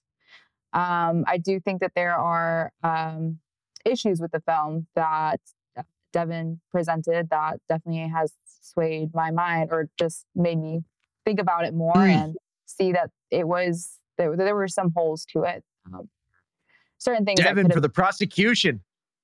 yeah, I could have yeah, it could have been done differently. Yeah, it could have been done differently or they could have done more of Yeah. um yeah so i definitely i, I enjoyed this film obviously I, I am biased because it had to do with photography and activism those are both things that i'm very um interested in and um i do think it, it was as a feature it was done you know creatively well and artistic i love seeing all the photographs um and to kind of go back to what pepe was saying about just how great they were like it was a style of photography I haven't really seen. So it was very unique too. Um, and very much Yeah, it was her- rad. Yeah, very much her own style. So like yeah, I think with all that, um, I thought it was a very solid, great film. I think that it was shot and edited well. I thought it had really great audio and soundtrack as well. Um, when you're watching the slideshows and any of the photography. Um, but yeah, like I said, uh, there were certain things that it could have done better. And I think, in regards to focusing on the opioid crisis and the victims, it definitely could have gone into that deeper and given it more um time to to go into. So, uh, yeah, my grade is a B plus. I'm Catherine Ramirez. It's been real. Catch me on Instagram at Cat Ramirez with two Z's. See y'all next time. Good night, you guys. So, yeah. Good night, Kat. So I was gonna ask, um, what do you think the movie wanted us to think of Nan's like, er, like the like her early life, right? Okay. And so like the Good. I, so like the idea, um, so like for example, I've heard a lot of comedians, um, like Conan O'Brien and some other comedians talk about how like, um, like they were for a lot for a long time in their lives they were unhappy or depressed or something like that. And one of the reasons that they um you know like might have drug their feet about resolving those issues was because they were scared that they wouldn't be funny anymore if they weren't unhappy right?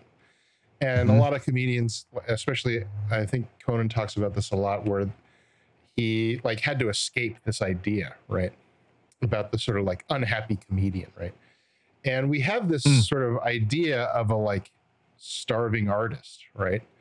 And so i mean like you like previously ben you had asked like um what we thought about or how like the biographical parts of the movie affected us. And i like it made me sad. Like she seemed to have like a pretty sad life considering all all the things that she went through. And so i was wondering like does the movie want us to feel that way? Like is this being presented as a sad life or is this being presented as like an artist's life? Because i think if you asked her like if you asked nan like would you produce the art you produced if you didn't have the life you had? And she would probably say no right? I mean that maybe she would i'm guessing but uh, that would be my guess that she would say no. Maybe you know the like the life that i had affects affected the art that i make. I think a lot of people would say that. Yeah and so i'm wondering like what we think what we might say about that like is is is like is the life of a is is having is having a life like hers sort of like worth the art that it produces or some something like that or Mhm. uh, like that that may Yeah. be a that may be a second question you know like so i, I guess i'm asking like what so did you what like, would be the how- first you think- question then? so the first question I guess would be is like, how did you how did you feel about seeing her life? Were you like and how do you think the movie was like presenting it to us? Uh, yeah, I mean, I think this sort of relates back to um, the as we were talking about the sort of parallels they draw between her life and her suffering and the suffering of of people who experienced the opioid crisis firsthand. Um, I think definitely they want us they want to show us that she has suffered. Um, I don't know necessarily if if they're going for the angle of like her suffering sort of created her art. It almost seems like uh, her passion for photography is is almost like the over overwhelming force of her personality. It's like she she was a photographer first, and then like all this other stuff uh, kind of happens on top of that, or, or sort of behind that, um, which I think is interesting. I think I think uh, honestly, if anything, this documentary tries not to make the point that that good art good art only comes from suffering. They're trying to avoid that um, very common angle uh, almost but uh, yeah, I, I still find that sort of parallel they draw um, between opioid victims and her life to be a little off, as as stated many times already. I won't reiterate that, but uh, yeah, overall, yeah, I think I think they do a good job of not making this point of like only uh, only suffering creates beautiful art. You know. Yeah. There yeah, I agree with both sentiments. And it was I also feel like it was kind of a little bit of a reach to try to like shoehorn the parallel, like make them seem more parallel than maybe they needed to be. If only just for like the style and the edit, but I'll I'll also address that more in the final grade. So go ahead, Pepe. Sorry. Yeah, I mean, I, I was going to say like I another way I was thinking about this was in the like with the idea of like there's no such there's like it's impossible to make an anti-war movie like that sort of sort of idea, right? You always sort of end up in, uh, in except for maybe some very rare circumstances, you always sort of end up um, glorifying it in some way. That's right. Um, and and Just the yeah, I nature of cinema. You you glorify Yeah. everything you put the lens on in in a way, you know. yeah and so like um yeah so that was the sort of that was the question is like are we telling people that if they want to be successful artists like like her this is what you have to go through you know I think it's fair to say that some people might walk away with that message. Yeah, not not only not only that, but I feel the other sort of damaging thing about that messaging, um, which again, like, like Mhm. does occur a lot in media. You do see a lot.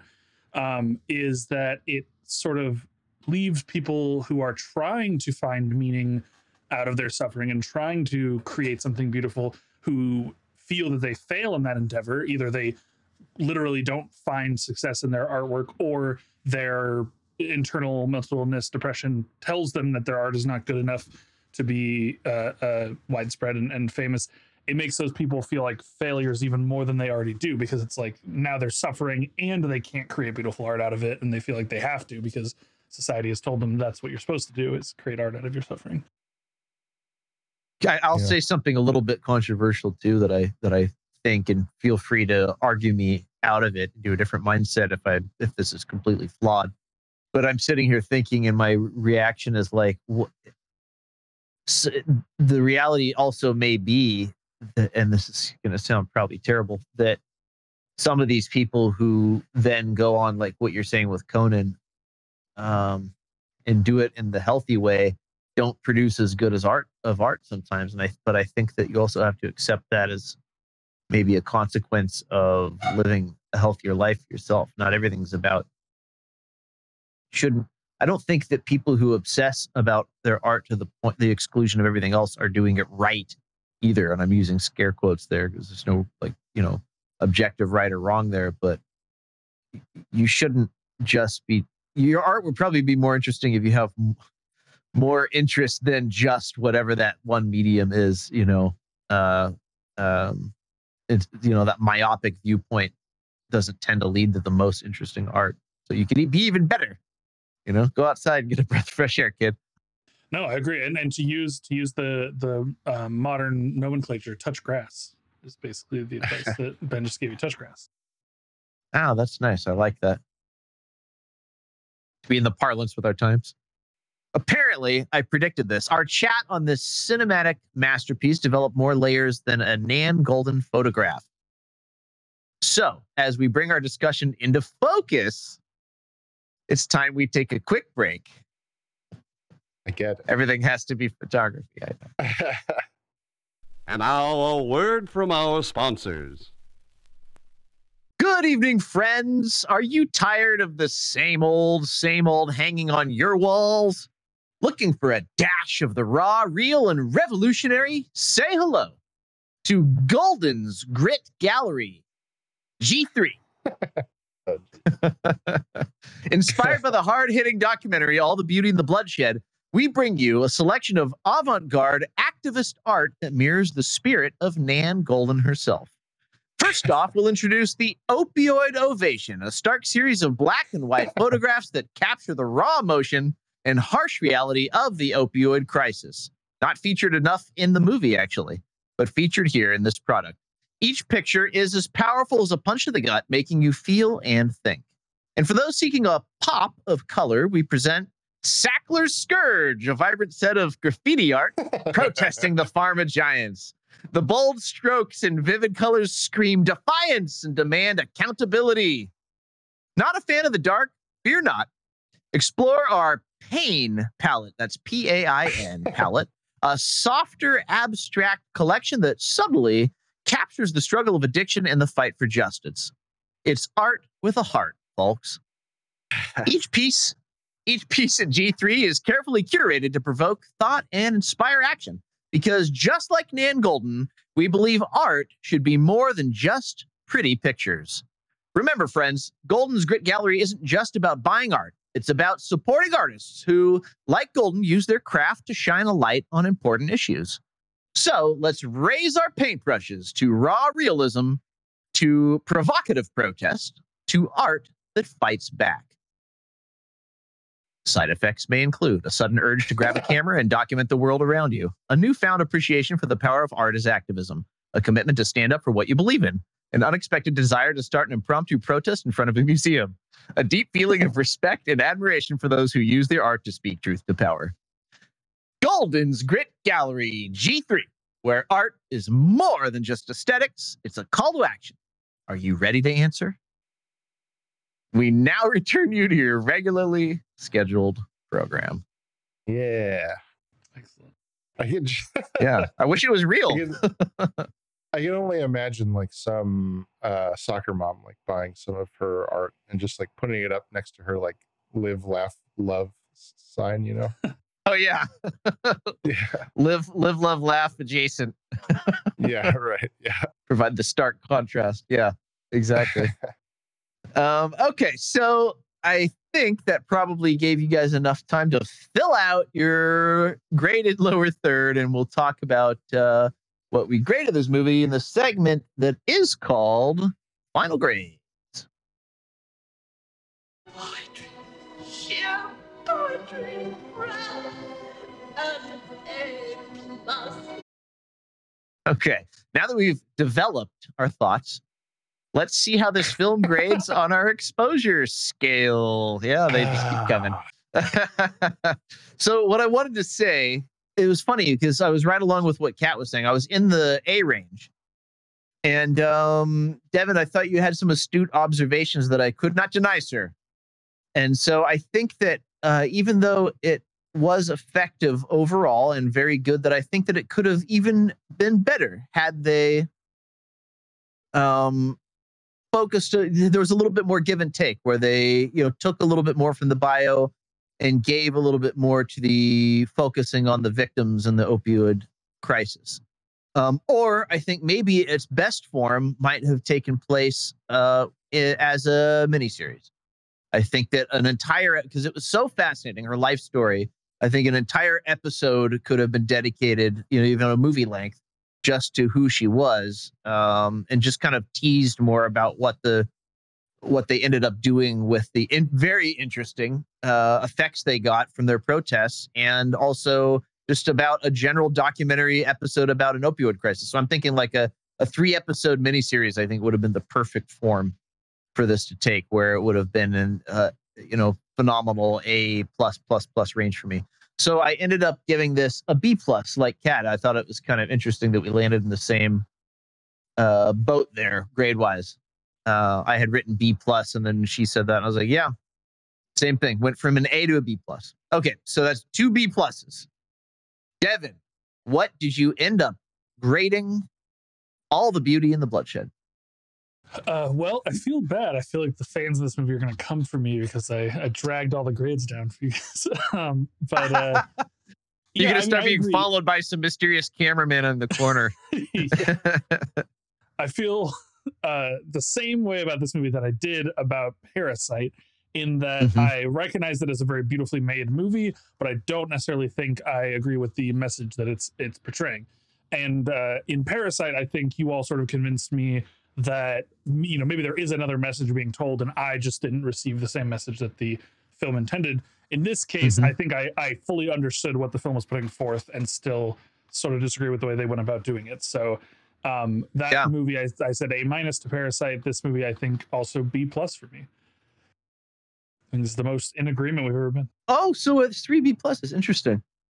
Um, I wonder if we've ever had another instance where we've all. I don't know what Pepe's going to grade it, but I wonder if we've ever had an instance where we all graded the the same grade that wasn't an A because we've only had that Yeah. happen once. Um. I'm not sure. Anyway, I I as you were like kind of like raising these questions during our discussion. I'll be brief. I promise.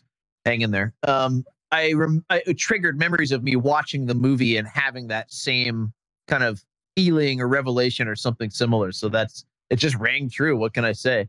So it affected the grade a little bit. Um, yeah, miniseries, bring it on. So uh, James Pepe. Oh, I put up your lower third when you. I, maybe you're already working on it.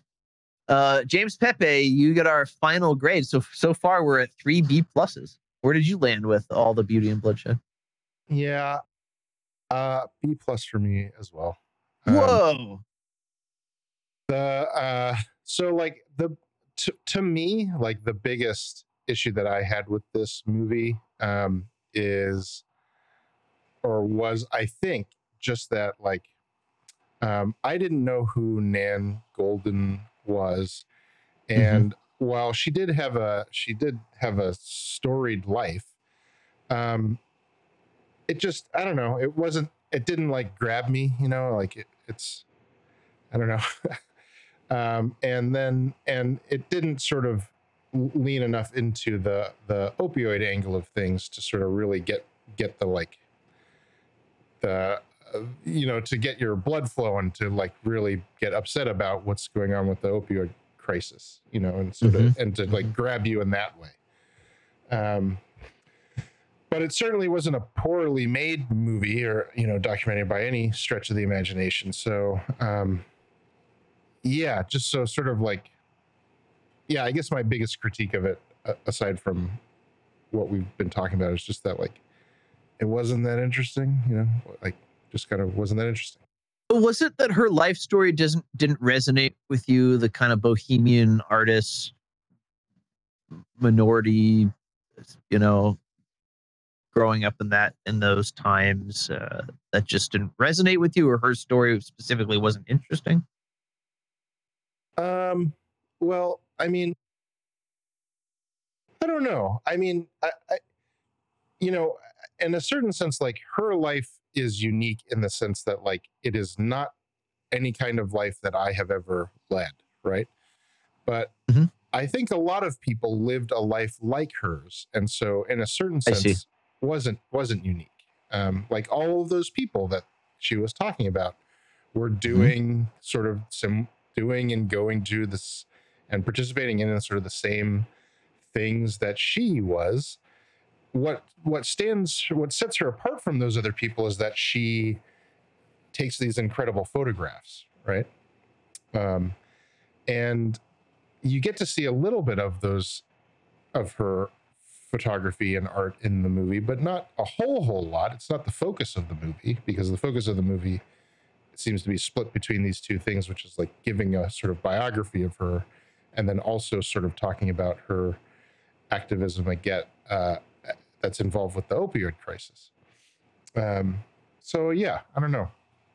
Yeah, that's I guess that's what I would say. Okay, well said. Does that make sense?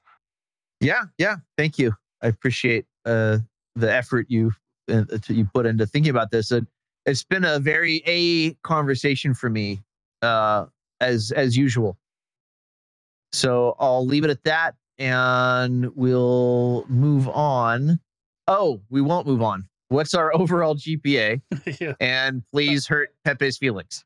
Oh, Uh, this might come as a shock to you all. I hope you're all sitting down. oh wow, yeah. But four B pluses average out to a B plus, three point three Whoa. on the nose. Yeah, um, which makes it better than Oh no. the Pursuit of Happiness. This- That was submitted by me. Uh, well, okay. Akira, uh, which was from the audience. uh, that wasn't even your movie. I know, but it's just so good. uh, Wake in Fright, Oh god damn it! Doctor It's Strangelove, not. Fa- it's not fair. Doctor It's not fair. Strangelove, It's not fair. None of uh, these movies are. Ah, Training movies Day, not better than any. And it's just, it's not fair. uh, Training Day, Enemy, Training Day, Enemy, Lighthouse, and 10 Cloverfield Lane. Just throw in one of mine. Higher or lower than this? Uh, higher than all this. Higher than Lighthouse. Oh, and so, was there uh, anyone else that got a perfect B average where we didn't all give it the same grade? Uh, nobody else got a yeah. No one else has ever gotten a 3.3 on the nose. Uh, so yeah, this must be the first time we've ever all agreed. The closest ever was actually I didn't even mention this one. Uh, Truman Capote's A Christmas Memory. It was a 3.32 I don't know what it was Oh. 0.02 off. So it must, Must have have been, been a- some other mix of Must have been an A minus in there somewhere. yeah, something like that. Um, Yeah. And then also some slightly better movies. Uh, Black Swan came in at 3.4. Uh, Blair Witch Project 3.48. And uh, oh, sorry, Enemy, Lighthouse, Enemy, and Cloverfield Lane were all better than Oh, okay. this by Well, point one. Two, two of those are right. One's one's not. I love it. You're, I love how much focus you give to that, Pepe. I really. You guys realize that the further we go along with the show, the longer this segment's going to become, right? Until the Yep. point where we just it's, it's just we never end the show because it's just me being brutalized by these. That's right. That's what the for show's gonna whole- become. Yeah. Uh, Annihilation also 3.4. which might play. I don't know. There might be an audience for it. yeah. All right. Thank you, Devin. We'll we'll bring All it up a notch. It's time to move on to another segment called Roll the Dice. And basically, uh, where we roll for the next episode and it's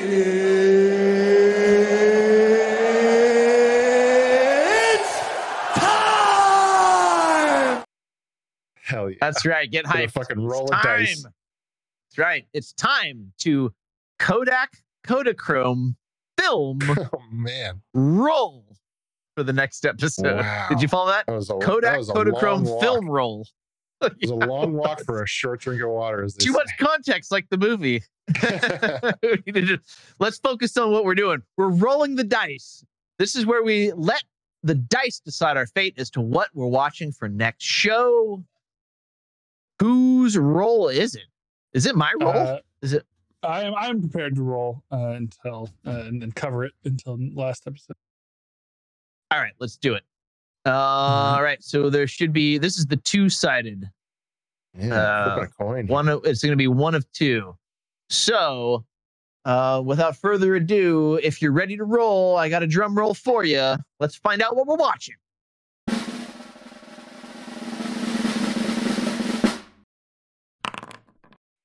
It's a one. Whoa. Lucky number one, we're watching another movie that came out in 2022, a film called All That Breathes, also streaming on Max, formerly HBO Max. Oh. So That was join one us. Of the, that was one of the other nominees for best uh, documentary, along with this one. And they both lost to uh, the the one about the Navalny. Russian candidate, right? Yeah. Navalny. Yeah, exactly. Interesting. Well, let's find out. I'm free to say, let's find out what it's all about and see how it, it squares up and join us for next show. Again, that's called All the Breathes, came out in 2022 on HBO Max and was also apparently nominated for the Best Documentary Feature Film Academy Award. So join us for that. Let's move on and take care of a little show business. How much do you know about show business, Mr. Valiant? Only there's no business like it. No business I know. I always just want to watch that movie and then I always forget Oh, you. man. Okay. Show business. We're going to start with some retractions. Sometimes mistakes are made, and uh, the legal department contacts my producer, who contacts me and lets me know that we have to Legal retract something. Oh, yeah. It's a whole floor I forgot in the we have- Redhead Media building, forgot we had a legal department in the Redhead Media District. yeah, in the Redhead Media compound. That's right. So, a retraction, folks. We'll we'll get through this real quick. Well, my arm is being twisted. We'll admit it. In our last episode, we may have suggested that "Won't You Be My Neighbor" had more plot twists than a pretzel factory. So many plot twists in that. Given our recent viewing of all the beauty and the bloodshed, we'd like to retract that statement because clearly we hadn't grasped the true meaning of twisted. There was so many things happening in this one. Um, so we'll retract that for now. And here's another email from the legal department forwarded to me from the producer. Would they'd like us to clarify something? Uh, no, Mr. Rogers did not secretly moonlight as a professional wrestler. Um, that may have been said. Yeah. So we regret any confusion our previous commentary may have caused about this icon of children's television. I don't. Seems like we should get our fact checker department on that. I know. I feel like he was. Um, and a drill sergeant. Okay, so last but not least, con- I think that was Bob Ross actually. Uh, last Yeah. but not least, contrary, that one is true. Contrary to what was jokingly suggested, it was a joke. Come on. In our previous episode, uh, the neighborhood of make believe is not eligible to be recognized as an independent nation by the United Nations. um, so we apologize to anyone who already started drafting a constitution. You've wasted your efforts there. Uh, we sincerely apologize and ask that you bear with us as we strive to be better. Fan Mills, you can write to Ben at Redhead Media, and we may respond on the show. Let us know how we're doing. Did we get something wrong, like in the retractions? Uh, did you arrive at the same conclusions as our very own James Pepe, and therefore discover You'd right. objective truth? okay, so what segment of the show is your favorite? And most importantly, where are you listening from? Write to us, and we may choose your email to read and respond to on the show. Speaking of which, we got another email from Estonia this week. Oh yes, Yeah, it's crazy. Uh, we're really big there. those November Um, heads. I'll, I'm okay. So I'm just gonna jump into this with my worst Estonian accent. see how I do. Uh, see how I do. I'll plot through it. So find the email subject knitted cardigans and the land of crack belief. Oh, okay. So the accent is enough. knitted card. This is the subject. Knitted cardigans and the land of cracked belief. Dear lookers, greetings from the misty shores of Lake Papayas, Estonia. I am your dedicated listener, Ethelbert the Puppet Master Poder, Ah, writing to you from my humble puppet theater, where I keep your podcast on loop. Oh, that's sweet. I Wow. thoroughly enjoyed your deep dive into Won't You Be My Neighbor? An unadulterated joy I felt when you dissected Mr. Rogers' signature cardigan selection. It was palpable, or should I say, knittable. It inspired me to broaden my own Carnegie collection, and now I'm the proud owner of a forest green wool number that my friends say make me look like a well-read pine tree. So, I must say, the discussion on the art of puppetry really resonated with me. As a puppeteer myself, I've always admired Mr. Rogers for his ability to create such memorable characters. However, after your episode, I'm considering a new puppet, Lady Elaine Fairchild, in honor of the Indomitable original. However, I'll be giving her a Estonian twist. It will be Lady Elaine Border Child. She will be a sassy accordion playing moose who loves pickled herring. I I think I think Mr. Rogers would approve. Oh, okay, shit. finally, this goes on for 12 minutes. finally, your playful debate about whether the neighborhood of make believe is actually an allegorical representation of Mr. Rogers' mind or simply a whimsical world for children had me chuckling over my morning coffee. That's coffee for the uninitiated. I've decided to construct my own version of the neighborhood trolley to transport my puppets around the theater. I'm calling it the Neighborhood Crat Cab in honor of my Estonian roots. yes. Keep up fantastic work, lookers. Your podcast brings slice of cinematic delight to my little corner of Estonia. Can't wait for the next episode. Uh, Turvi, Terviseks, which means to your health. Ethelbert, the puppet master potter, puppeteer, and cardigan enthusiast, Estonia. Oh, jeez. That was. I did it.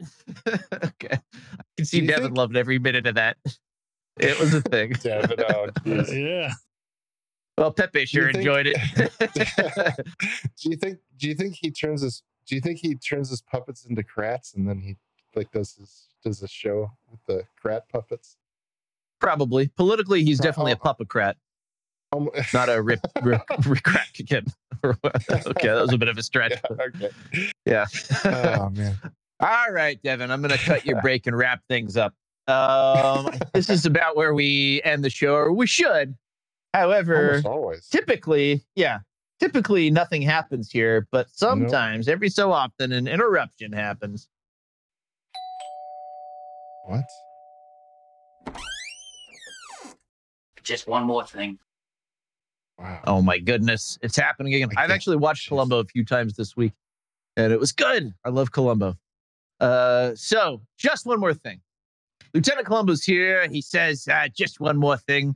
Uh, this is the segment of the show where each co-host shares a little something from outside of the show.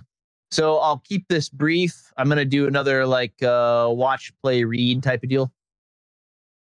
Um, and so reading, I finished, and I've been on a Malcolm Gladwell, Malcolm Gladwell tear, apparently. Um, I finished what the dog saw, uh, found it fascinating, and uh, moved on to another one of his, I think it's his latest work. It might be, correct me if I'm wrong, but it's called I Hate the Ivy League. And it's, uh, I was like, oh, why? I want to know. It's a compelling critique of the educational system and its role in perpetuating inequality. And um, yeah, as usual, the depth of Gladwell's research is uh, combined with his conversational writing style makes this a must read again. I've yet to read a Malcolm Gladwell book that I didn't get something profound out of. Um, and so I'll read them all as long as he keeps making them.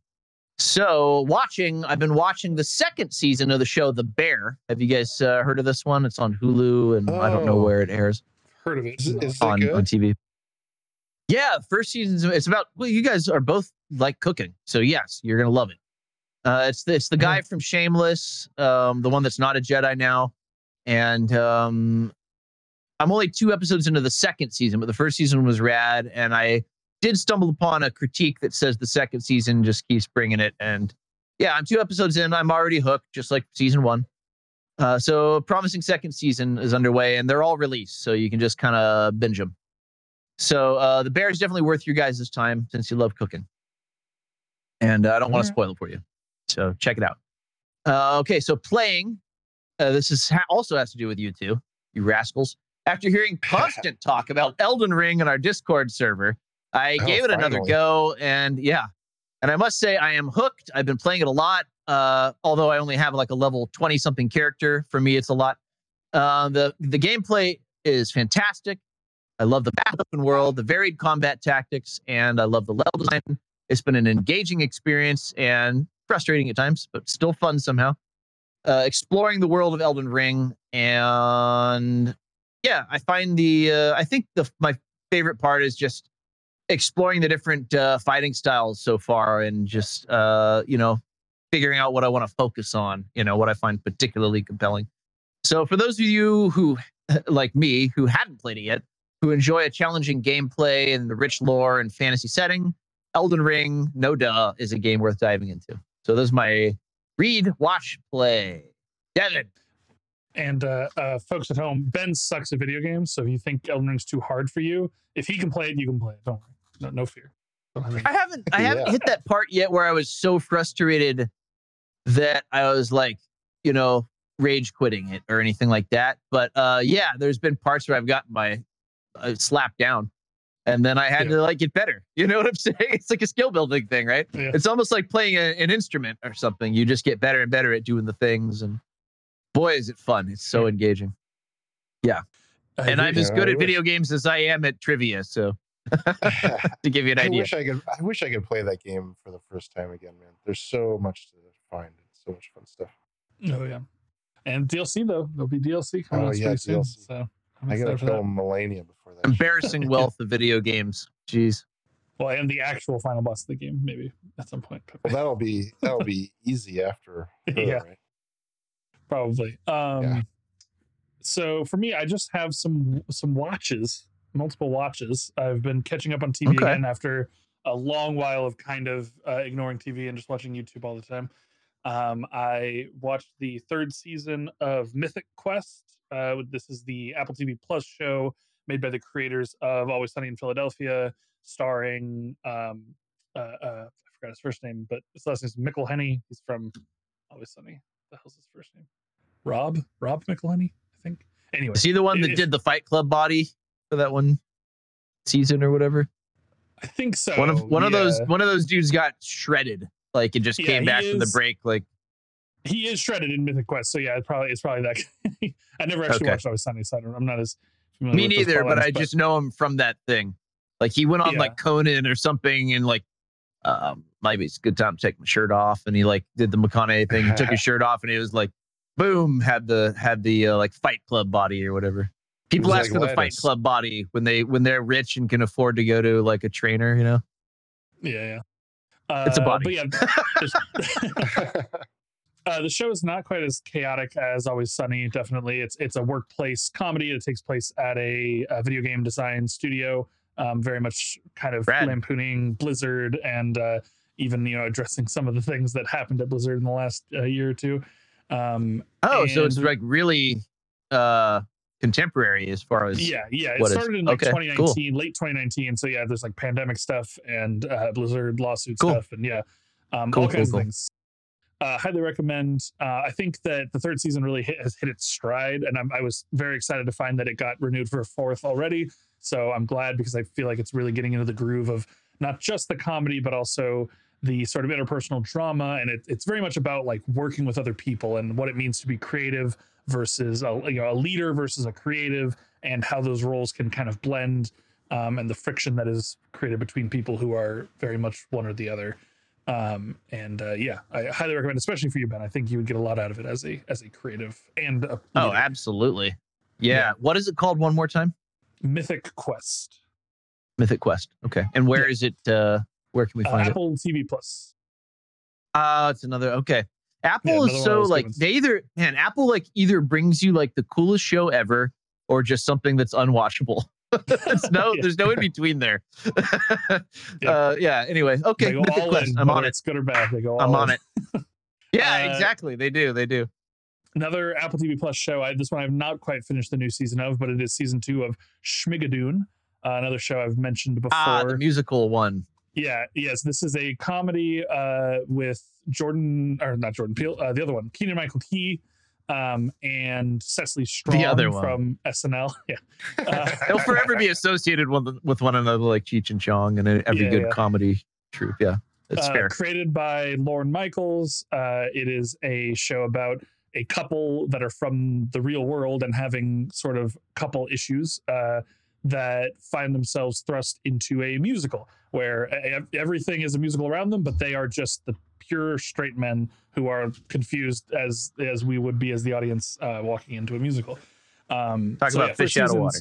yeah first season's great very funny uh it's very much like i don't get as many references in the first season as i do in the second but the first one i think is meant to be sort of oklahoma and sound of music and those sort of country themed sort of folksy musicals and uh, the second season takes place in chicago um, and it's yeah, it's very much lampooning the era of musicals that I'm much more familiar with, like Chicago, Cabaret, Sweeney Todd, Les Mis. Uh, Mhm. those are very much the references, and it does an incredible job. Um, Tituss Burgess, is that his name? Tituss Burgess is in the second season uh, from Kim people known from Unbreakable Kimmy Schmidt.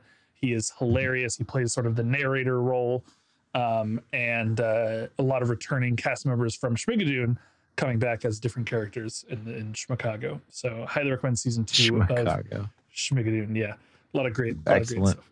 Uh, I'm gonna order a pizza lastly- Chicago style. uh, lastly, I watched the first two episodes of uh, Marvel's Secret Invasion, which just started. Uh, Oh, cool. that there is, which is only the first two episodes so far, but um, it is excellent. I, I think that uh, Marvel has really done it a service, um, backseating uh, Fury in the most recent films. We haven't really seen him at all, and now Mhm. he is back. And like, I mean, Samuel Jackson uh, up there with Robert Downey Jr. is like one of the best actors that Marvel has taken and, and stolen from the world and uh letting him totally shine it was such a We had your Samuel L. Jackson Yeah. for like 20 Uh, years. I, I think they, that Marvel has been smart about really basing their shows on their their most interesting characters and their best actors. Loki was very similar, where Tom Well Wilson said. is just great. He's he's at his best when he's sort of just He can carry with one other person bouncing back and forth. Yeah. Um, and Samuel Jackson is no different. Uh, the show's great. Mhm. I highly recommend it. Won't spoil anything at all about it, but check it out. I've Um, watched don't- episode one. yeah, I don't think I- honestly, I don't think it's linked to much very strongly. I think if you've seen Captain Marvel, uh, that's Yet. probably all you need to watch to. Yeah, I mean, oh, so I far. see what you're saying. Yeah, so far. Yeah, I see what you're think saying. the- Before yeah, you don't have to, homework. You're talking about yeah, homework. Yeah, yeah. If Like you've prep work. dropped off of Marvel in the most recent uh, uh, arcs, which I wouldn't blame you, if you've seen Captain Marvel and I guess uh, you know Infinity War and Endgame, you will pretty much get everything that's going on in in, in Secret Invasion without much issue. So check it out. Excellent. Okay. Uh, and yeah, I will. Uh, like I said, I've watched the first episode and um, added it to my old list. So yeah, there's a lot coming out all of a sudden. There was like a little bit of a dry spell, and now like I have an app that tracks episodes I haven't watched. Um, Hmm. I forget what it's called, but uh, yeah, yeah. So I, I just can't keep it all in mind. But there's so many shows out there. Yeah. I can't be bothered to remember them all. So this thing reminds me when a new ep- episode drops. It's actually pretty handy. But all of a sudden, it went from like three episodes to like 40, like almost overnight. oh, okay. Lots of stuff dropped. Okay. So, James Pepe, what have you got for us this week on Just One More Thing? Uh, yeah, so I, I want to. Uh, I'll recommend. I don't think I've recommended the show on the show before, but I'm going to recommend a show called Legion. Um, and so this was a show that came out in 2017. Mhm. It's a X Men show. Um, Adjacent and it has no, it's X Men. Well, I mean, it's straight up X it Men? depends. on- Yeah, it's straight up X Men. Um, uh, and trying to remember which it- one it was because there was a few. I feel like there was a couple out at the time that were X Men ish or something. Yeah, so this is the one that had Dan Stevens and Aubrey Plaza and um, Jermaine Clement uh, in it. Where it, wasn't like a show about like Cyclops and Wolverine, but like these are X Men. There's like X Men characters in those. They're X Men characters. Um. So anyway, uh, yeah. So this show, like I said, came out in 2017. It ran for three seasons, which was like the arc that the guy who was doing the show wanted to. Do it was do. intended it's to like do it. complete- Yeah. yeah, intended for three seasons. Um, and when it came out, it originally aired on like real TV, like normal TV. Um, Mhm. And I watched the first season and I really, really liked it. But there, but so much time had passed between the first and the second season that when the second season came out, I didn't remember anything about the first season, and I didn't have a way to go back and rewatch the first season, and so I kind of just dropped it.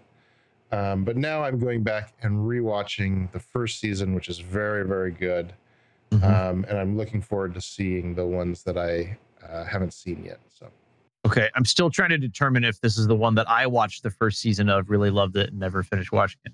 Just the one where a lot of stuff takes place in the mind. Yeah, yeah. Yeah, that was phenomenal. Okay, I'll say something else. It's 2023 in case you're listening to this down the road or whatever, but 2017 seems like so long ago now. Like the number doesn't. yeah. But like stuff that I hear happened in 2017 feels like a, an eon ago or something, or a different era or something. I guess it kind of was. Yeah. Um, I will. Echo, Okay, so I'll rewatch that. I'll echo that Yeah. recommendation. I, I had the exact same experience that Pepe just described. I watched the first season, I loved it, and then forgot about the show entirely. And then a second season Yep. came out, and I didn't feel like rewatching the entire first season to to get into Mhm. the second because I didn't. Um, yeah, didn't want to go in blind. Uh, but yeah, very. I also very didn't wanna be first season, lost in. Yeah, right. you know, like let Yeah. down. So it's like now that we're in- in a place where, you know, you can confirm that they landed the the ship or or whatever. Well, Right. then yeah. maybe it, it it you know maybe it is worth the effort, right? We've talked about this Yeah. before. That's the glut of you know stuff out there, content. yeah. so like i mean the reason i i like this show is because it's very um it's very avant-garde it's very sort of like um very very stylized very sort of Mhm. metaphysical um and actually rewatching it i think um i think severance has a lot owes a lot to this show especially with the look Interesting. and and Yeah. doubly especially with the um with the um costume design which is weird to say but it's Hmm. definitely the same like there's a similar aesthetic going on Ben Stiller must have been a big fan of Legion then. Um, yeah But interesting. yeah it's a why it's it's it's uh it's it's something unlike you will have ever seen before which is things that i like so yeah give it a shot Yeah, I like that. I'm a sucker for that kind of metaphysical stuff too. Um, so yeah, thanks. That put that back on my radar. yeah it's Um, also really high concept which is i like as well like this is something that i High well, concept don't- is good. Twilight Zone. I love the. Twilight Zone. I love that kind of stuff. That's why, like, when I was saying uh, the kind of like A plus or fail for Apple, I was deeply disappointed when their amazing stories wasn't that good. Um, just like the new Twilight Zone, it was okay, but uh, yeah nothing nothing beats the original. Cool. Yeah. Anything else you want to recommend, or is uh, are we gonna rest on that? No, I think that's it. Um, yeah, I really like the fact that it's high. I like I'm excited to watch that I- Legion. this is the something that I complain a lot about with like Pathfinder modules, right? Like you have this whole world, but like where does every Pathfinder module starts? Like, oh, you're gonna fight some goblins, then you're gonna fight some orcs, then Yeah, yeah, maybe yeah. once once you hit level The same 15, it's chest like, opening move every time. yeah, yeah, but it's like you have this whole world Pathfinder. Why don't you just do some interesting shit right from right from fucking the get go? And this is So easy to just- show does. Oh, okay, I see. Yeah, yeah, yeah.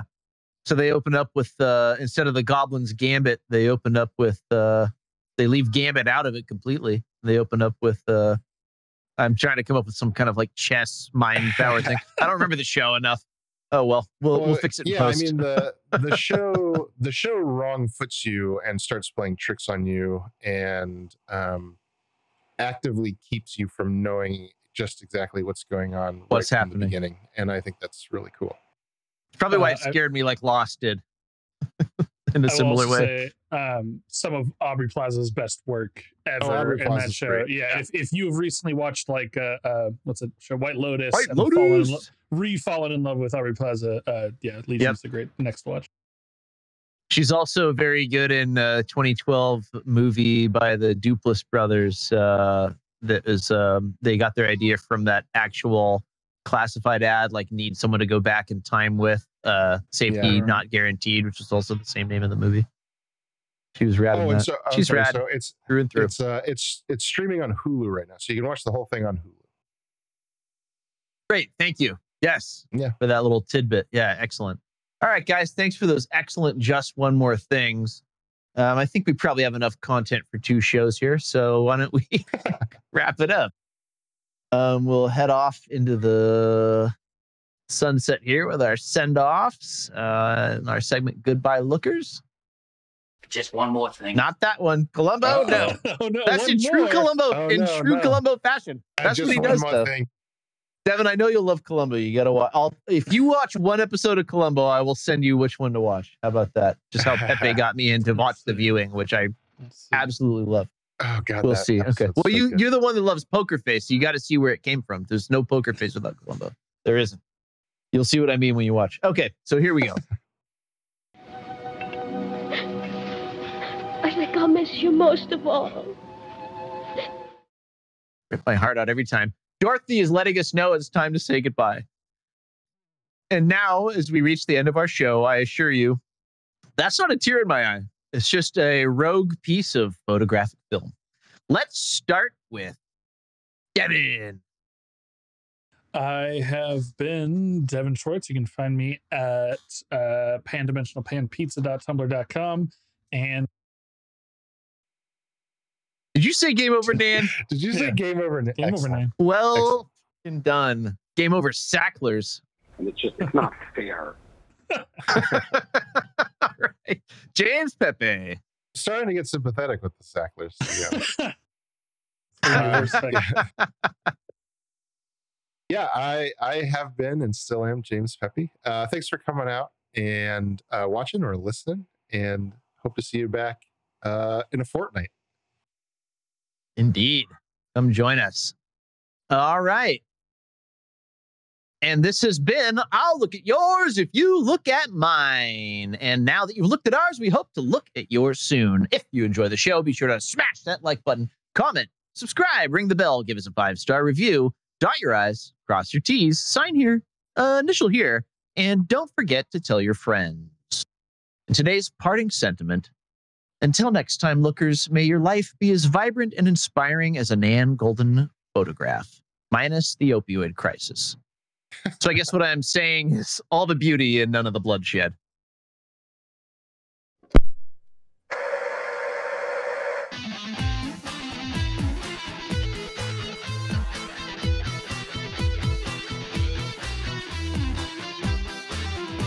And remember to watch All That Breathes 2022 on Max, formerly HBO Max. Until next time, keep on looking.